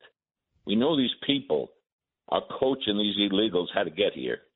They're funding them how to get here, and they're breaking our law. Why aren't these people charged under RICO statutes? That would take a Justice Department that is actually functioning without corruption. And in order to get that accomplished, we'd have to clean out the Justice Department first, the corrupt DOJ. And then we'd have to find the political willingness to actually examine whether that would be a method that would stand legal scrutiny. That would be a very difficult hurdle. Because, of course, I'm not a lawyer and I can't pretend to know and wouldn't dare tell you that that is a sound legal strategy. I don't know whether it is or not. On the surface, it sounds pretty one, two, three. Yes, they are promoting activities that are illegal. Look, we have the United Nations involved. The United Nations in funding illegal entry into the United States. This is not questionable. I don't understand why Republicans aren't standing on the steps of the Capitol and demanding an investigation into that. I don't understand why, with these open borders and with these drugs pouring in from China and the fentanyl that's coming in this country killing American citizens, why the Department of Defense hasn't taken a stance that this is almost akin to an act of war against America. This is a foreign threat that has threatened the well-beings of Americans. This, this is what I mean, Ralph. There are so many things like this that you're not insane. I'm not insane. We look at these things. The American people that think like we are not insane, we look at all of this and saying this makes no sense. Look, all you have to do is turn on your television and watch some of these documentaries that we can see now that there's been a proliferation of shows from other countries. I watch the border shows from Canada, right? Now we can sit and make fun of the Canucks all we want. The Canucks are serious about maintaining their border. You go to Canada, if you even hint, if they have a suspicion that you are going to work in their country, they won't let you in because they say the jobs that you are skilled to do are jobs that we don't need any foreigner to do. We have enough of a workforce in Canada to do it. And you know what happens? If they think and suspect that you're going to do it anyway, they follow up. They check. If they find you're working in Canada illegally, they deport you out of there. Canada can do it, but we can't. We've grown accustomed to illegal immigration and turned away from enforcing the law so long, it seems that that's the norm.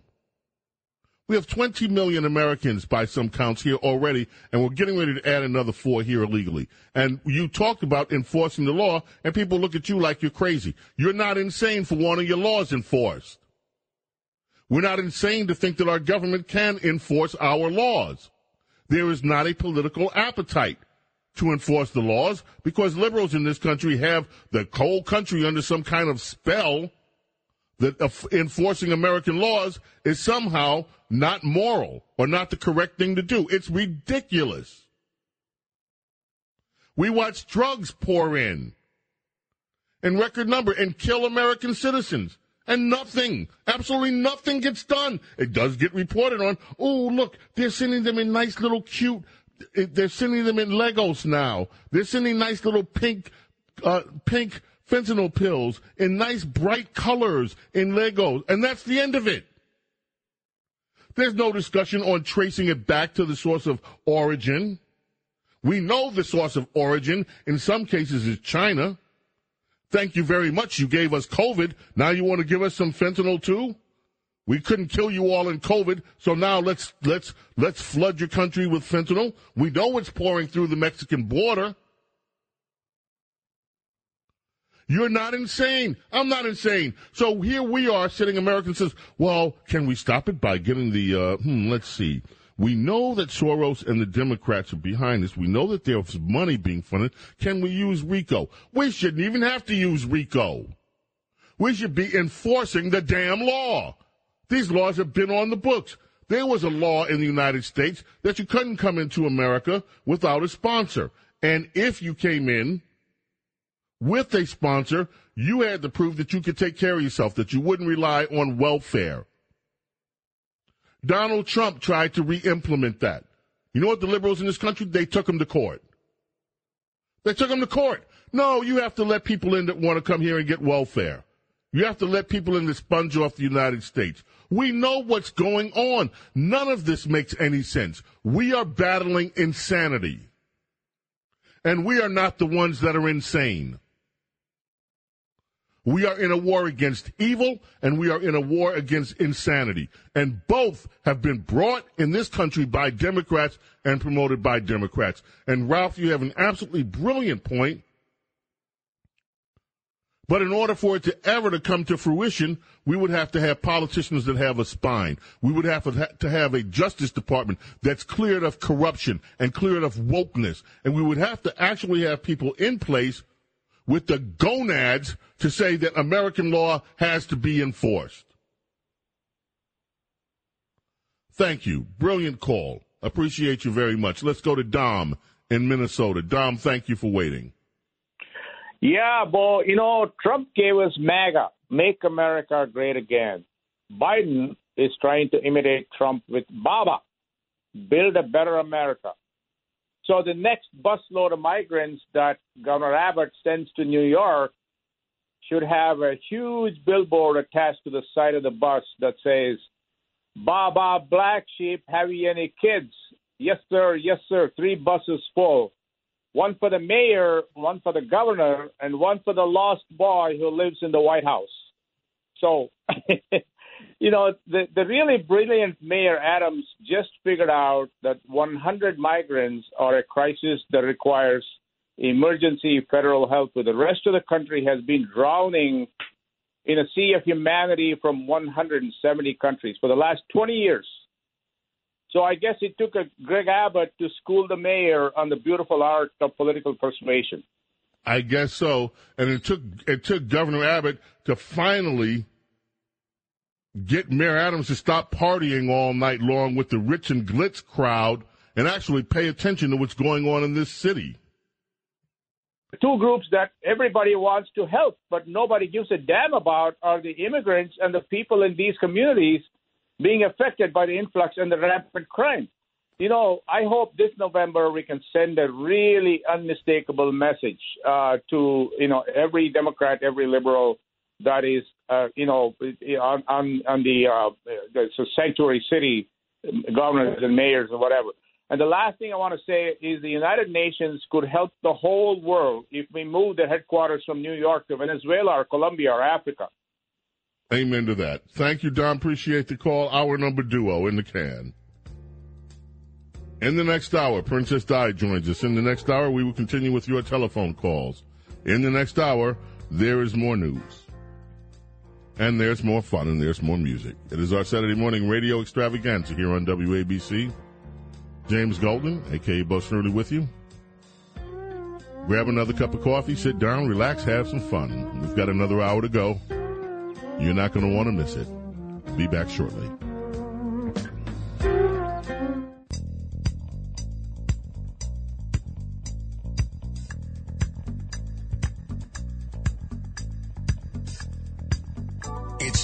James Golden, aka Bo Snerdley, on 77 WABC, the crown jewel of American radio. Yeah, that last report that Bruce did, Letitia James appealing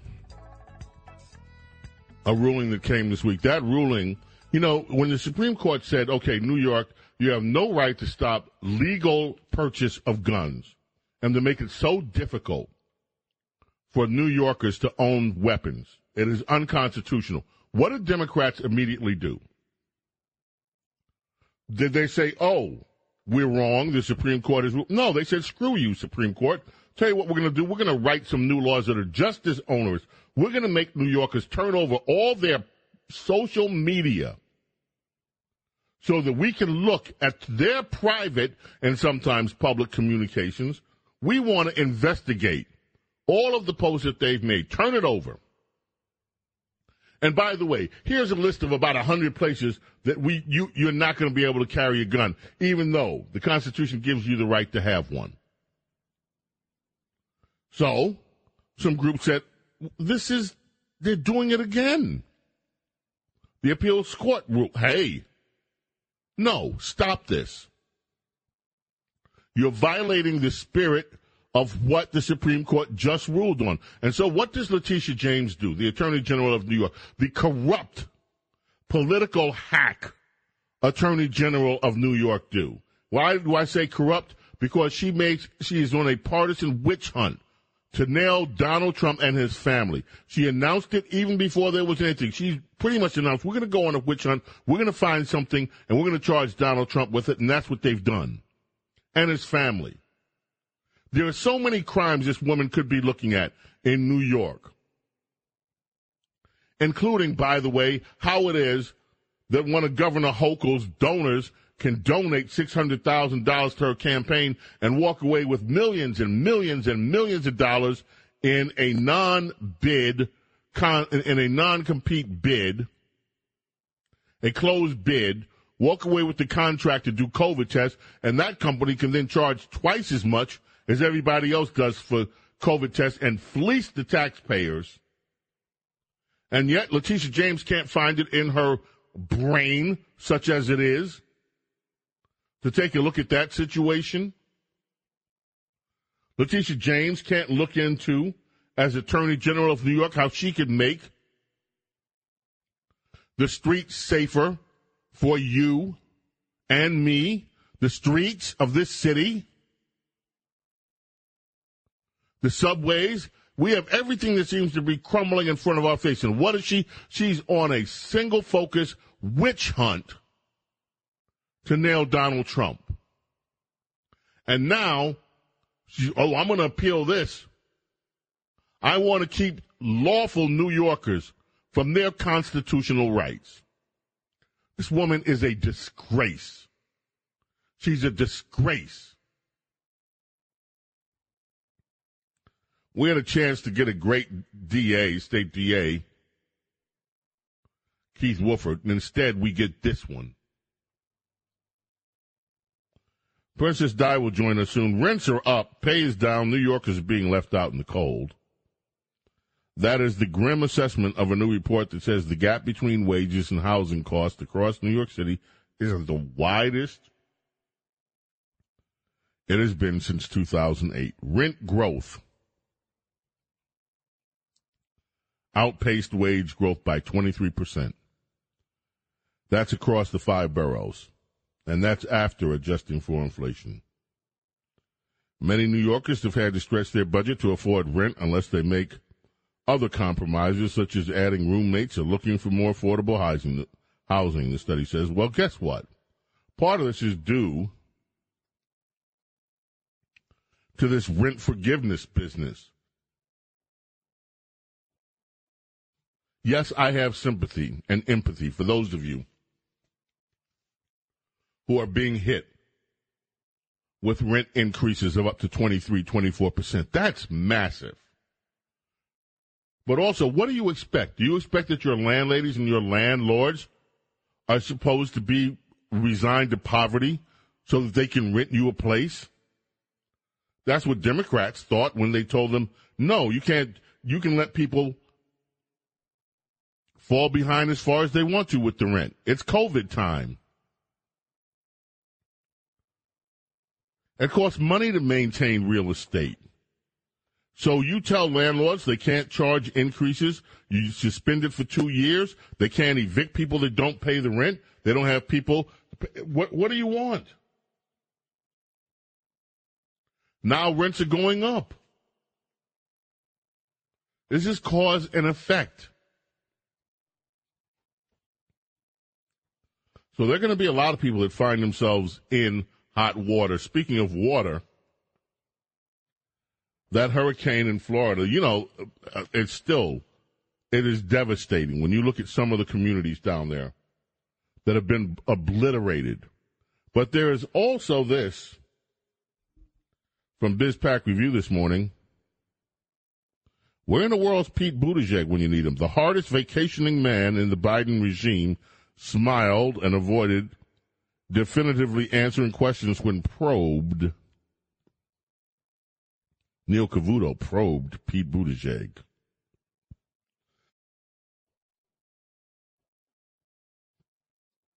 It was over electric cars. Here's what's happening. Electric cars that were waterlogged in the hurricane, they're catching fire. They're burning up. The batteries got soaked the batteries started to corrode, and now these cars are having combustible explosions in them and burning up. Jimmy Patronis, Florida's chief financial officer, and the state fire marshal said on Twitter that there's a ton of electric vehicles disabled from Hurricane Ian, the batteries are corroding and fires start. And it takes special training to ensure that these electric cars, when they do catch fire, that the fires are put out quickly and safely. It's a new challenge that our firefighters haven't faced before. One of the things that Kanye West did was call out BLM, Black Lives Matter. He says it's a scam. Story today, Daily Mail. Exclusive, living it up. Black Lives Matter founder Patrisse Cullors has installed a swanky new garden sauna and a plunge pool at her $1.4 million LA Marxist mansion. This comes after Kanye slammed it.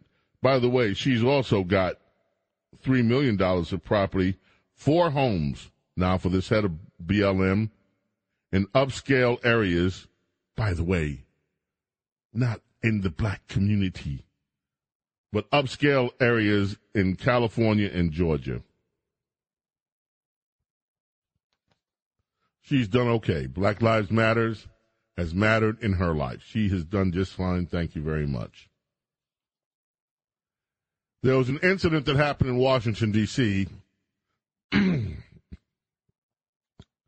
caught on video, and this video is worth watching. Commuters in Washington, D.C. got into a raging confrontation with climate activists on their way to work. They're on their way to the nation's capital. This group is demanding that Joe Biden declare a climate emergency. They sat down on I 395. That's one of the busiest roads in D.C. I've driven it many times. There was a furious backlash from drivers. One woman got out of her car and threatened them, said she had a gun if they because she said something that her mom was sick or whatever they let her through and then one of these women one of these karens in this group starts to fuss with her and this woman said yeah you want to test me come on test me and at that point apparently the uh, protester said that the woman did show flash the gun and boy, they let her through. But the rest of everybody, they stuck. Police showed up a half an hour later. This is a tactic that goes on in uh, in the UK and uh, Europe a lot. They block traffic. These climate activists demanding whatever action they have. Well, I got news for you. One man got out and started ripping out their signs, tossing them on the other side of the road. As I said, this one woman threatened to shoot the protesters. You guys keep doing this. This isn't, we're not Europe over here. You keep doing this. You keep sitting down in the road. I'm going to tell you, this is going to end badly. You see all these nutcases out here, not to mention normal people who are just fed up with the frustrations that they have to deal with. You keep sitting down on highways in the United States. I promise you, it's not going to end well. You know, Joe Biden and his administration were begging the Saudis on hands and knees, groveling, tail between legs, begging the Saudis to increase the production of oil to help bring down the the the, uh, the price. And the Saudis stuck their middle finger in Joe's eye and lowered production. Well, now they're talking about it. They're blaming Joe Biden for gas prices Adel Al Jubeir, Saudi Arabia's Minister of State, told Fox News, with all due respect, the reason you have high gas prices in the United States is because you have a refining shortage that has been in existence for more than 20 years. You haven't built refineries in decades. It Says oil is not a weapon. It's not a fighter plane. It's not a tank. You can't shoot it. You can't do anything with it.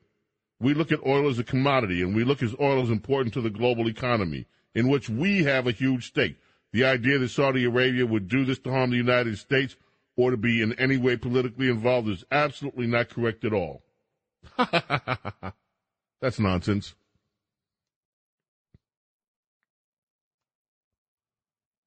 COVID news. Fauci's back. Fauci has warned that a new, more dangerous COVID. Oh, here we go again. Okay, Dr. Fauci. Dr. Fauci. Dr. Fauci is warning that there's a new variant could hit this winter, could be worse than everything else. We may very well get hit with another COVID variant. That's what Dr. Fauci says. Do you care? You trust Dr. Fauci anymore? Do you? Well, Fauci wants you to be on guard. There's a new variant. The husband and wife team behind Pfizer BioNTech, the vaccine, they're insisting that the COVID pandemic isn't over. Now, this couple has made billions of dollars. BioNTech sold $21 billion worth of vaccines in 2021.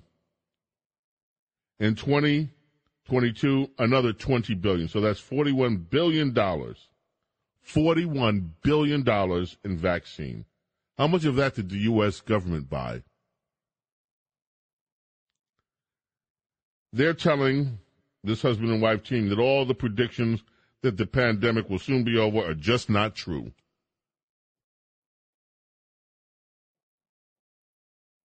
And coincidentally, guess what? They have three new vaccines ready to go. Why, imagine that. They're saying the pandemic, and Fauci's out topping the line. They're all saying, hey, the pandemic's not over yet. Here, we've got more vaccines. Here's a sad story, and then we're going to take a break and then join Princess Di. Representative Casten, Democrat from Illinois, revealed that his daughter has died. He tweeted a statement Friday that saying the family does not know what caused the arrhythmia that caused his 17 year old daughter to die peacefully in her sleep. His daughter was due to be a freshman at the University of Vermont this fall. The family, in their statement, said that their daughter Gwendolyn was a healthy teenager who ate well, exercised, had, radical, had regular medical checkups, and was close with friends and family. They say she was fully vaccinated against COVID 19. We are heartbroken, but we are not u- unique, the family said. Sudden, unexplained heart failure among young, healthy people is rare but real.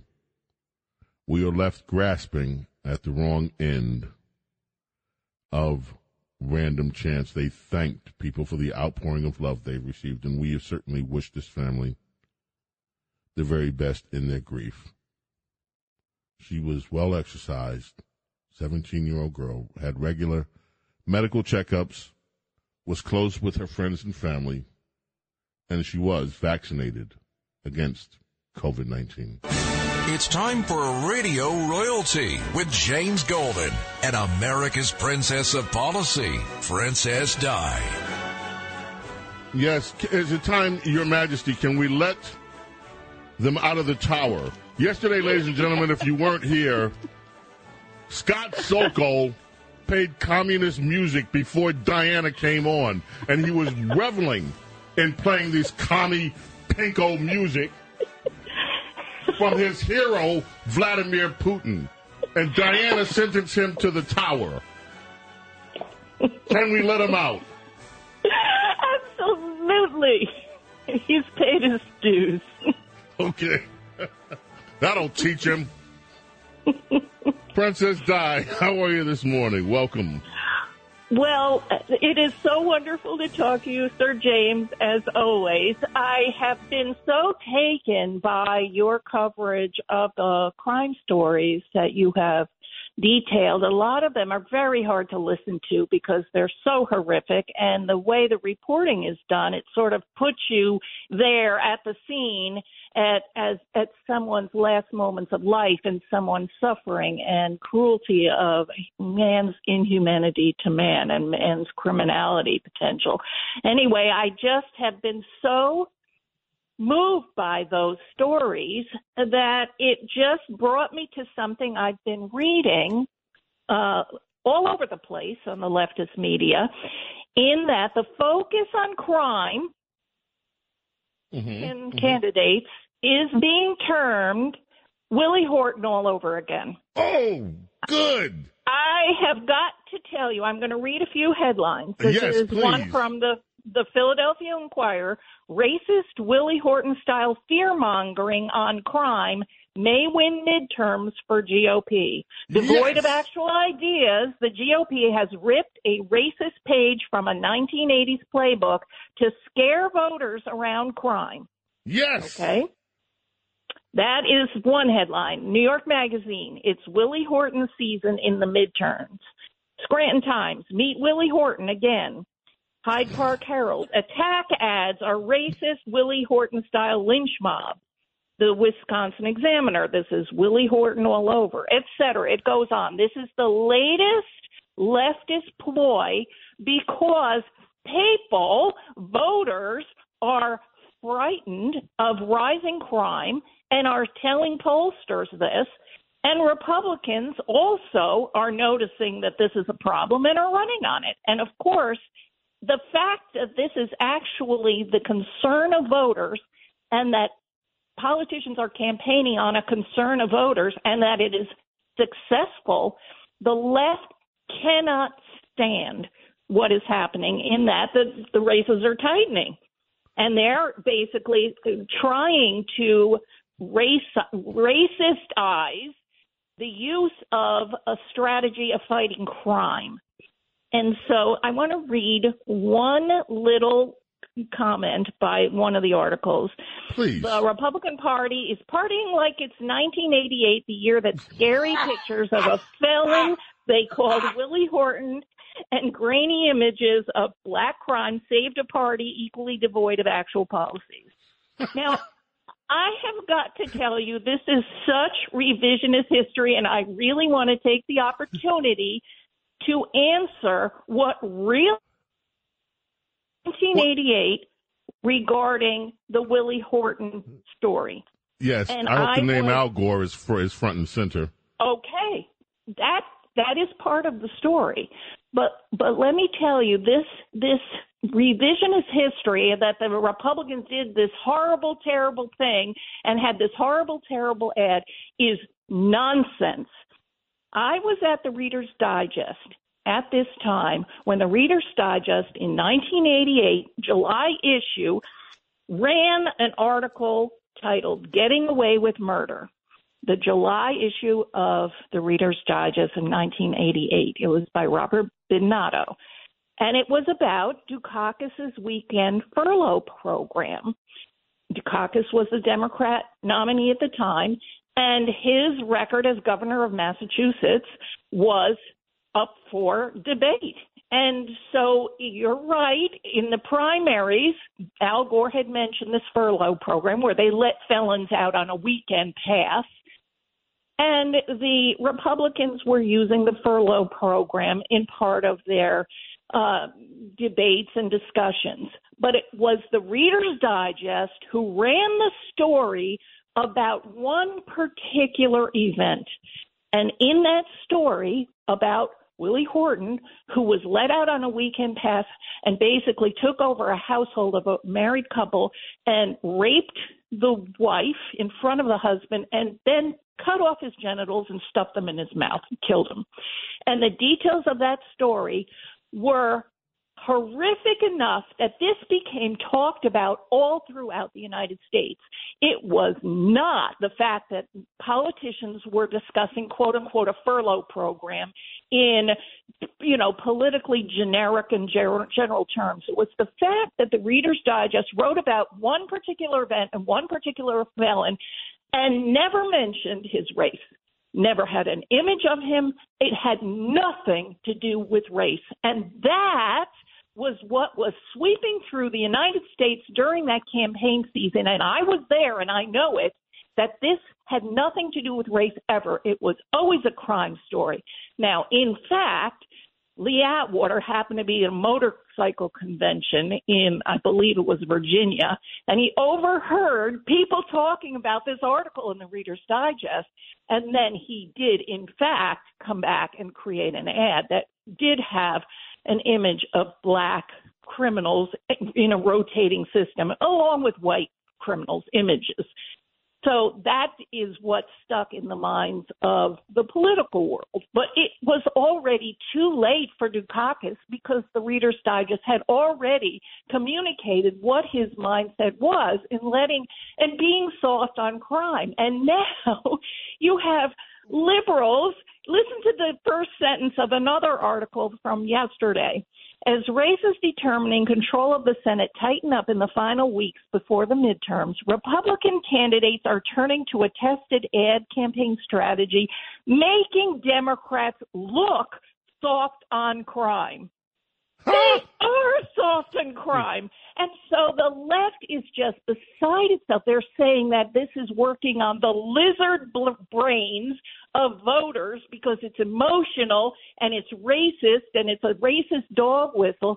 And the fact is that people are really unsettled and upset because of the stories that you read, which are not race based at all. These are people doing evil things and it has nothing to do with race. So I just I beg to you, set uh, the uh, my dear, my darling, my wonderful Princess Di, I beg to differ with you. It has everything to do with race. And I'm going to tell you why. Okay? The fact of the matter is, we all know that there is evil that permeates humanity. That part is true. But we, we also know is this. In New York City, when you look at this green goblin bunch of villains that's straight from the comic books out of Queensboro Plaza, they're all, how shall we say, people of color. When you look at this guy that randomly is now unapologetic in jail, F him, with schizophrenia, he's a people of color. When you look at Willie Horton, he was a people of color. When you now look, I'm not saying that black people commit all these crimes, Uh, but here's the deal: you cannot ignore. We shouldn't ignore what plagues America and particularly black communities. Right now, most black men have a risk that they will never get past the age of 24 because they're going to be killed by another black man. Okay, but we're not supposed to talk about that. We're not supposed to talk about what Kanye West talked about. That halfway, that half of American deaths among black people happen through Planned Parenthood slash the abortion mills in this country. We're not supposed to talk about that because that's racist. We're not supposed to talk about the fact that these progressives say that racism is behind locking up criminals in jail. And so the reason that so many of these criminals of color are let out on the streets is because of this BS garbage that they shove down our throats that we're supposed to let black criminals out because somehow they're the victims of a mass incarceration system. So instead of keeping these villains, these thugs, these sleazeballs behind bars, we let them out. And what do they do? They prey on the communities that they're from. Most of the time happen to be black communities. But we're not supposed to report that. We're not supposed to talk about that in Chicago every weekend. More black children are killed by these drive-by killings. The more black people get killed every single week that they terrorize entire cities, these gangs. And we can add in there the MS-13 gangs, the Trinidad gangs, and all these other gangs with people of color that terrorize city after city. But we're not supposed to ever talk about the race because that's unimportant. Well, the left talked about the race, and that's why they're let out of jail because they've used the race card time and time and time again. I don't care what the color they are. And you're right, the Reader's Digest never made it a point that Willie Horton was black. And it wasn't just black when the Democrats ran the ad. But let's face facts, folks. We are all terrorized by these criminals. All of us are terrorized by these criminals. And they shouldn't be out on the street. And the reason that they're out on the street is because Democrats have played the race card, not Republicans. And they've let these criminals roam the streets. And they're killing, they're raping, they're pillaging and they're still free. And meanwhile, you have these white liberal district attorneys, along with their liberal black cohorts, saying, let them out, let them out, because it's racist. We have got to put a stop to this insanity. I'm sorry. That was my two cents.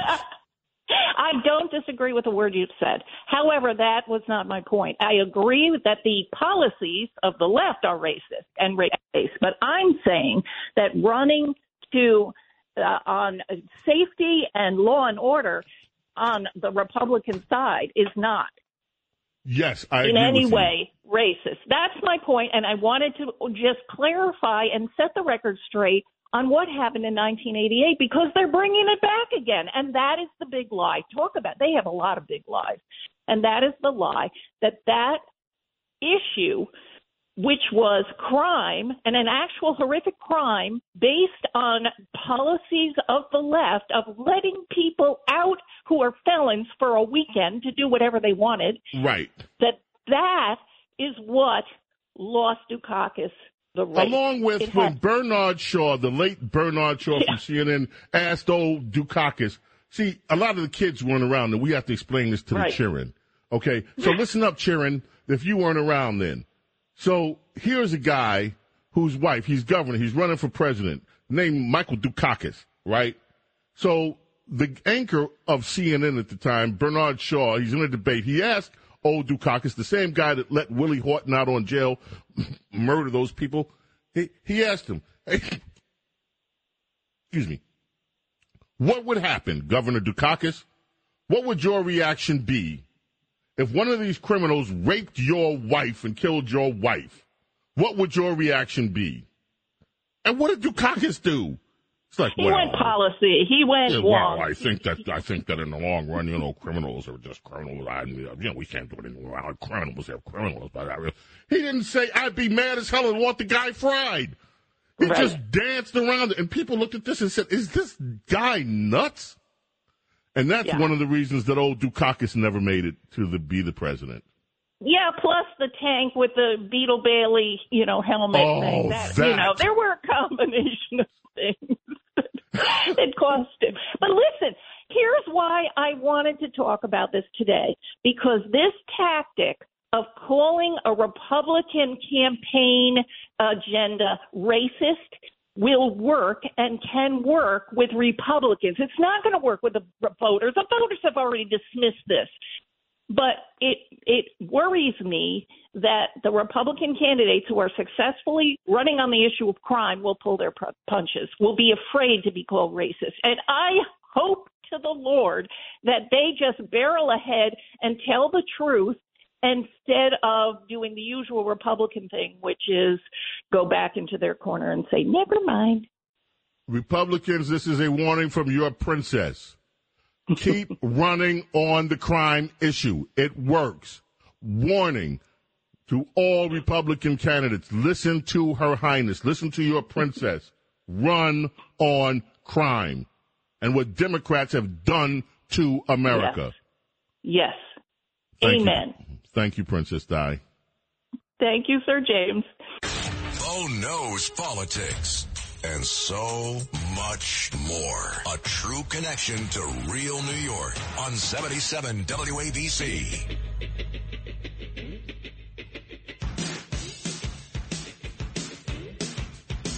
I know when to go out, You do. know when to stay in, Know when to stay in get things done.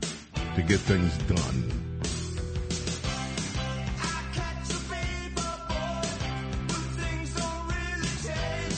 David Bowie joins us as we come back here. He knows when to stay in.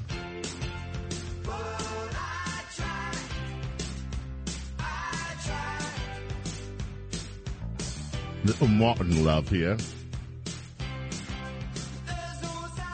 Do we have do we have my little China girl in this thing too?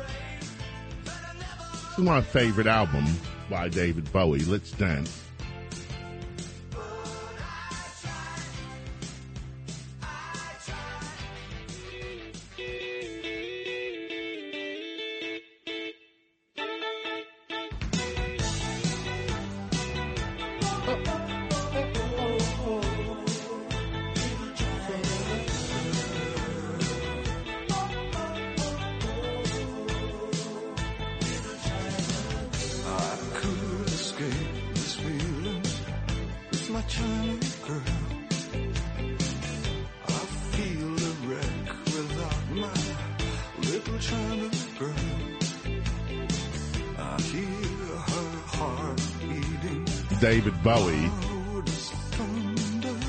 Says,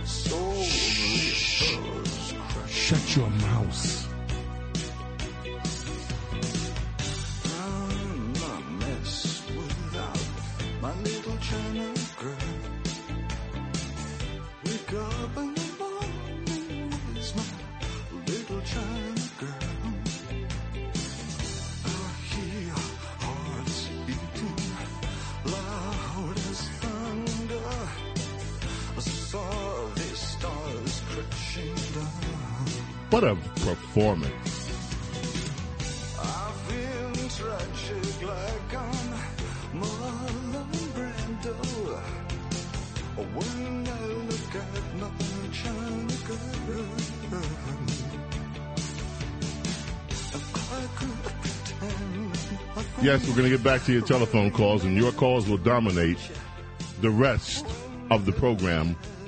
But we're going to just listen to my favorite part.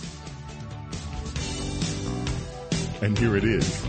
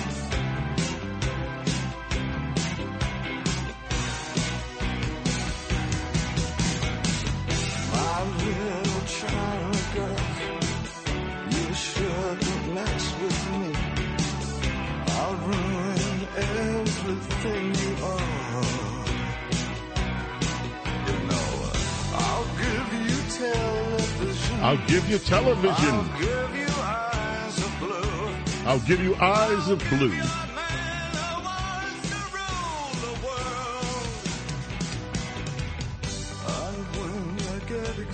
And when I get excited, my little China girl says, Oh, baby, shut your mouth. shut your mouth. She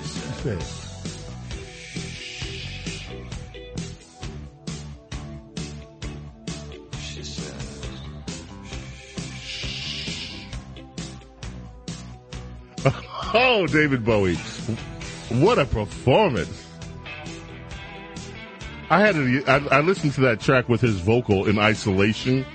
It is insane. It's incredible what he can do with his voice. Oh, there will never be another David Bowie. Anyway, let's head to the telephones. Mike in St. James. Thank you for waiting. Thank What's you. on your mind? This is Mike of St. James, formerly of St. Albans.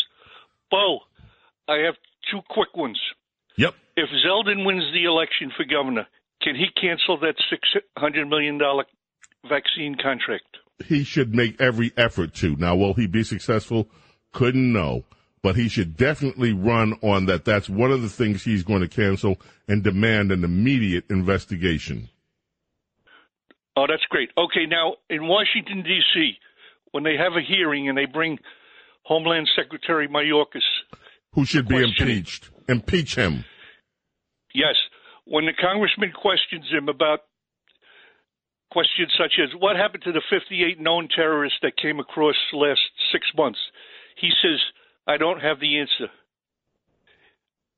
Or he refuses to answer. Couldn't he be accused of contempt of Congress? He should be impeached. He should be, they bother with that nonsense. Go right to the jugular on this guy that claims our borders are secure and impeach him for dereliction of duty. Impeach Mayorkas. He's the worst. He is the- the worst we have ever had in this position. He's not defending American borders. He's letting this happen. Impeach him first thing. But impeachment does not remove him from office. Yes, it would. Yes, it would. And not only that, they should make a point.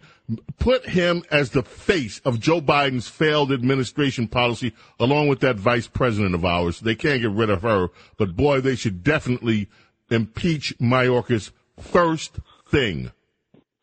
Okay, Bo, could you pound this into the airwaves between now and election day? Sure, sure. Like once a day or something? Well, I'm not going to do it once a day. else. But we'll definitely talk about it. I love you, Mike. Thanks for the call. Appreciate that. Let us go to Jeff in Great Neck. How are you, Jeff? I'm doing well. Thank you, Mr. Golden. This, I have an easy question. The first thing I want to say is America is the land of opportunity, period, end of story. But the second and more important thing is you and Princess Di were talking about how, how you know, so, some the government is, is encouraging people to have in, abortions.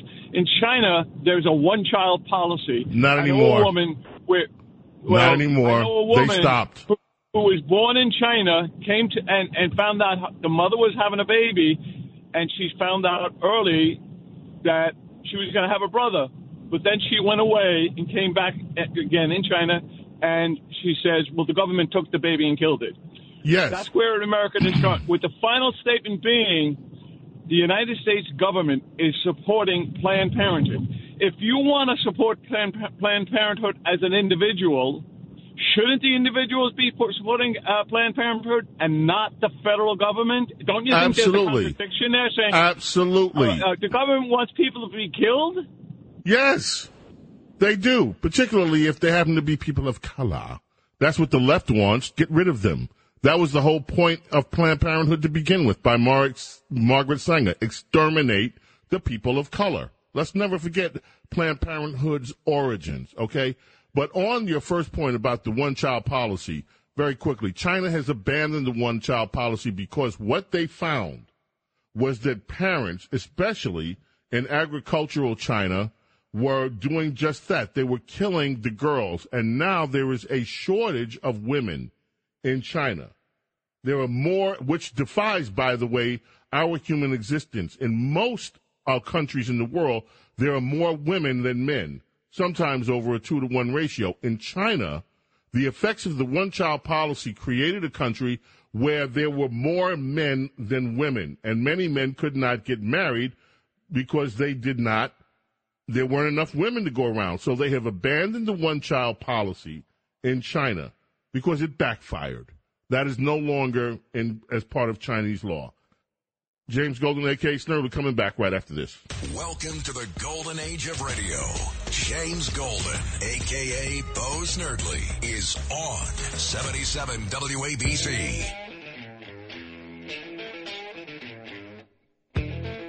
Life in the fast lane. James Golden, aka Snerdley, time for rapid phones. Linda in Long Island, we start with you. What is on your mind this morning? Linda from Long Island. Hello. Um, Hi, Linda. I, how are you? Um, when uh, he was declaring a state of emergency the other day, um, Eric Adams uh, said, when referring to the migrants, at one point he says, one in five are asylum seekers. One in five? So, what about the other four? Um, by his own admission, he's saying one in five are asylum seekers. And I guess the other four aren't even pretending to be here seeking asylum. exactly. And I love he you. further goes on to say we need to find permanent housing for these people. Mm-hmm. All right. So why would we be looking for permanent housing, particularly for the four out of five? Um, Can I give you a hint to answer your question? In in Washington D.C. this week, they started a move to allow illegal immigrants to vote in their elections. Imagine that. Definitely, I saw that. Mm-hmm. But uh, I mean, shouldn't they just be handed back to the federal government to deal Oh, with? no. Because they're not here seeking asylum, you know, by their, seemingly by their own admission, because he's saying that. They're seeking the right to vote and live like Americans. Linda, you are del- you're great, Linda. Thank you so much. Appreciate your call, Carrie in Queens, New York. Welcome to Rapid Phones. How are you, Carrie? I'm fine. Thank you for taking my call. Do you hear me? I hear you just fine. Yes, I'm calling um, for two things. One is about the general crime in New York. The other is about the illegal um, immigration. Um, I'm calling regarding the, the crime in, here in New York City. I'm really concerned because um, I myself recently became a victim last month of a, um, an assault. And um, I already knew. Turn your radio down, sweetheart, so we can hear you. Just turn it down real quick. I'm no, sorry. that's okay. You said you you were a victim of an assault. Yes, last month. Um, Thank God and- you survived. Yeah. Um, um, and also last year, someone also assaulted me. I got hit by a car, and um, and it turns out, you know, that I was, I, you know, wasn't physically harmed. But the reason I bring it up is that um, I don't know if people are aware of a, another crime going on here in New York. I don't know if it's related to the actual um, things that we've been hearing in the news. But um, there's a crime of like people being um, um, trapped um, and monitored, you know, like being tracked, uh, like stalked.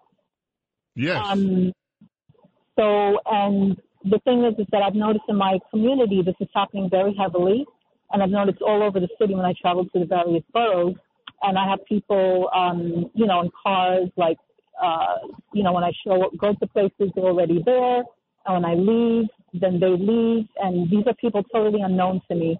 And there are many um, case, you know, situations online that people where they're going through the same thing, and it's very a very covert crime that's going on that a lot of people aren't aware of, or they don't believe the people.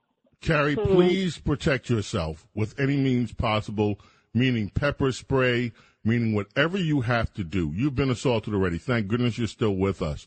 Please be very, you are being very careful. You're being observant, but also take steps to protect yourself and being able to at least have a fighting chance if something were to happen. We pray it doesn't.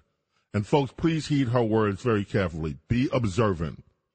You cannot depend anymore on even your neighborhood being safe under this current regime of Democrats who have let criminals roam the streets. Please be observant about your surroundings.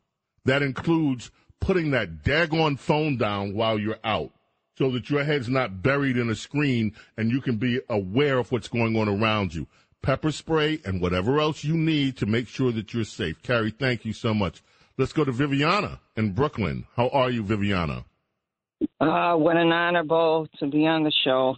I have two points, if permissible. Go ahead. One is uh, one is that um, Michael Henry Esquire, he's part of Zeldin Slate, and he wants to come in with guns loaded. He wants to prosecute crimes, for example, political ones, pay to play. He wants to prosecute civilian crimes to keep the streets safe, subway safe. He wants to repeal bail reform laws. He's going to work towards that. And he's definitely going to enforce laws, um, especially justice for how, um, nursing COVID deaths as well.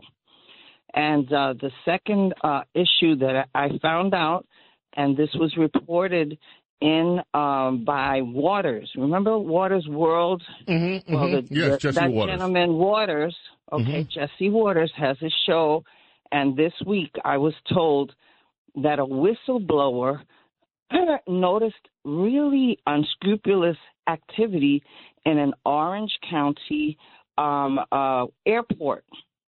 Okay, why isn't Letitia Jean- James looking into the fact that Letitia's um, busy. minors?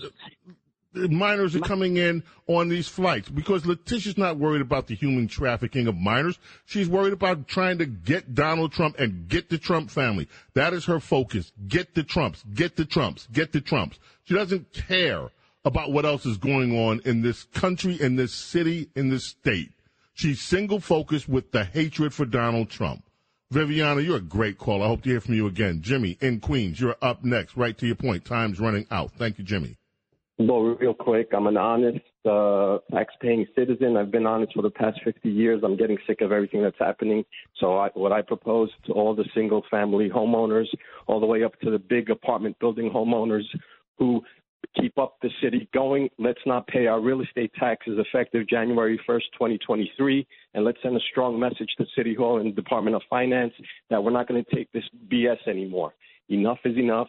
I'm getting fed up with it. Something's going to happen. And yes, we're going to vote in November. We're going to vote for who we're going to vote, but that's not enough. We need action now. So let's not pay our real estate taxes effective January 1st. Okay, that's the only way they're going to pay attention to us. Thanks for the call, Jimmy. I cannot endorse that statement. It is illegal not to pay your taxes. However, do I understand the sentiment? Oh, hell yeah. Jim in Afton, New York, welcome. Quickly to your point. Morning, James. First thing, God bless uh, Bernard McGuirk, because God blessed us with him. I like to Amen. get that out of the way. And, and a lot of this is China being deeply ingrained in our politicians' pockets from the Clintons on. If you look into all this, it's about weakening America and keep the Democrats in power. And and Trump shined a light on all that. They, this is their nuclear option, trying to make sure he never gets in there again, so their pockets keeps getting fat with Chinese and backdoor money. That's Thank it, you James. for the call, Jim. Appreciate you, bro. Andrew in Stanhope, New Jersey, you're up next. Hey, James.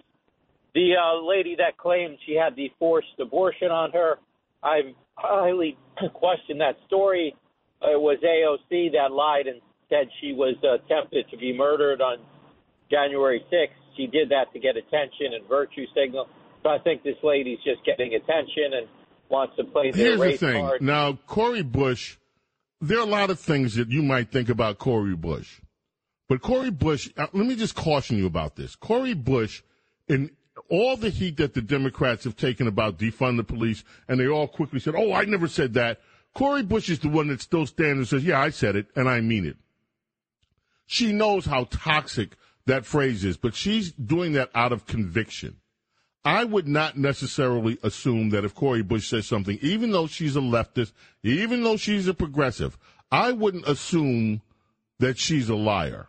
I really, especially about something like that, I wouldn't make that assumption. But I mean, again, subject to opinion. I appreciate your call, Andrew. Thank you so much. Steve in New Jersey, you may get the last word. What is it? Well, Mr. Bro James, on the asylum claimants, those who show up for court, 90% of their claims are denied because they fail to meet the legal standard. That is, they're, they're unable to show they face prosecution by the government in the country they're fleeing based on race, ethnicity, religion, or religious beliefs. 90% of them all denied asylum claimants who show up for court in the United States. Thank you, sir. He got the last word, and he got it in really quick. My friends, another three hour program done. And what a morning. This is our Saturday morning radio extravaganza every Saturday here on WABC. Remember, Larry Kudlow is up next. We'll be back. For Bo Snerdley's Rush Hour, 4 p.m. on Monday. May God bless and protect each and every one of you. God knows we need it in this city and your families. Thank you so much for being here. I so deeply love you, appreciate you, and hope that you love us too. We'll see you on Monday. Have a great weekend. Bye.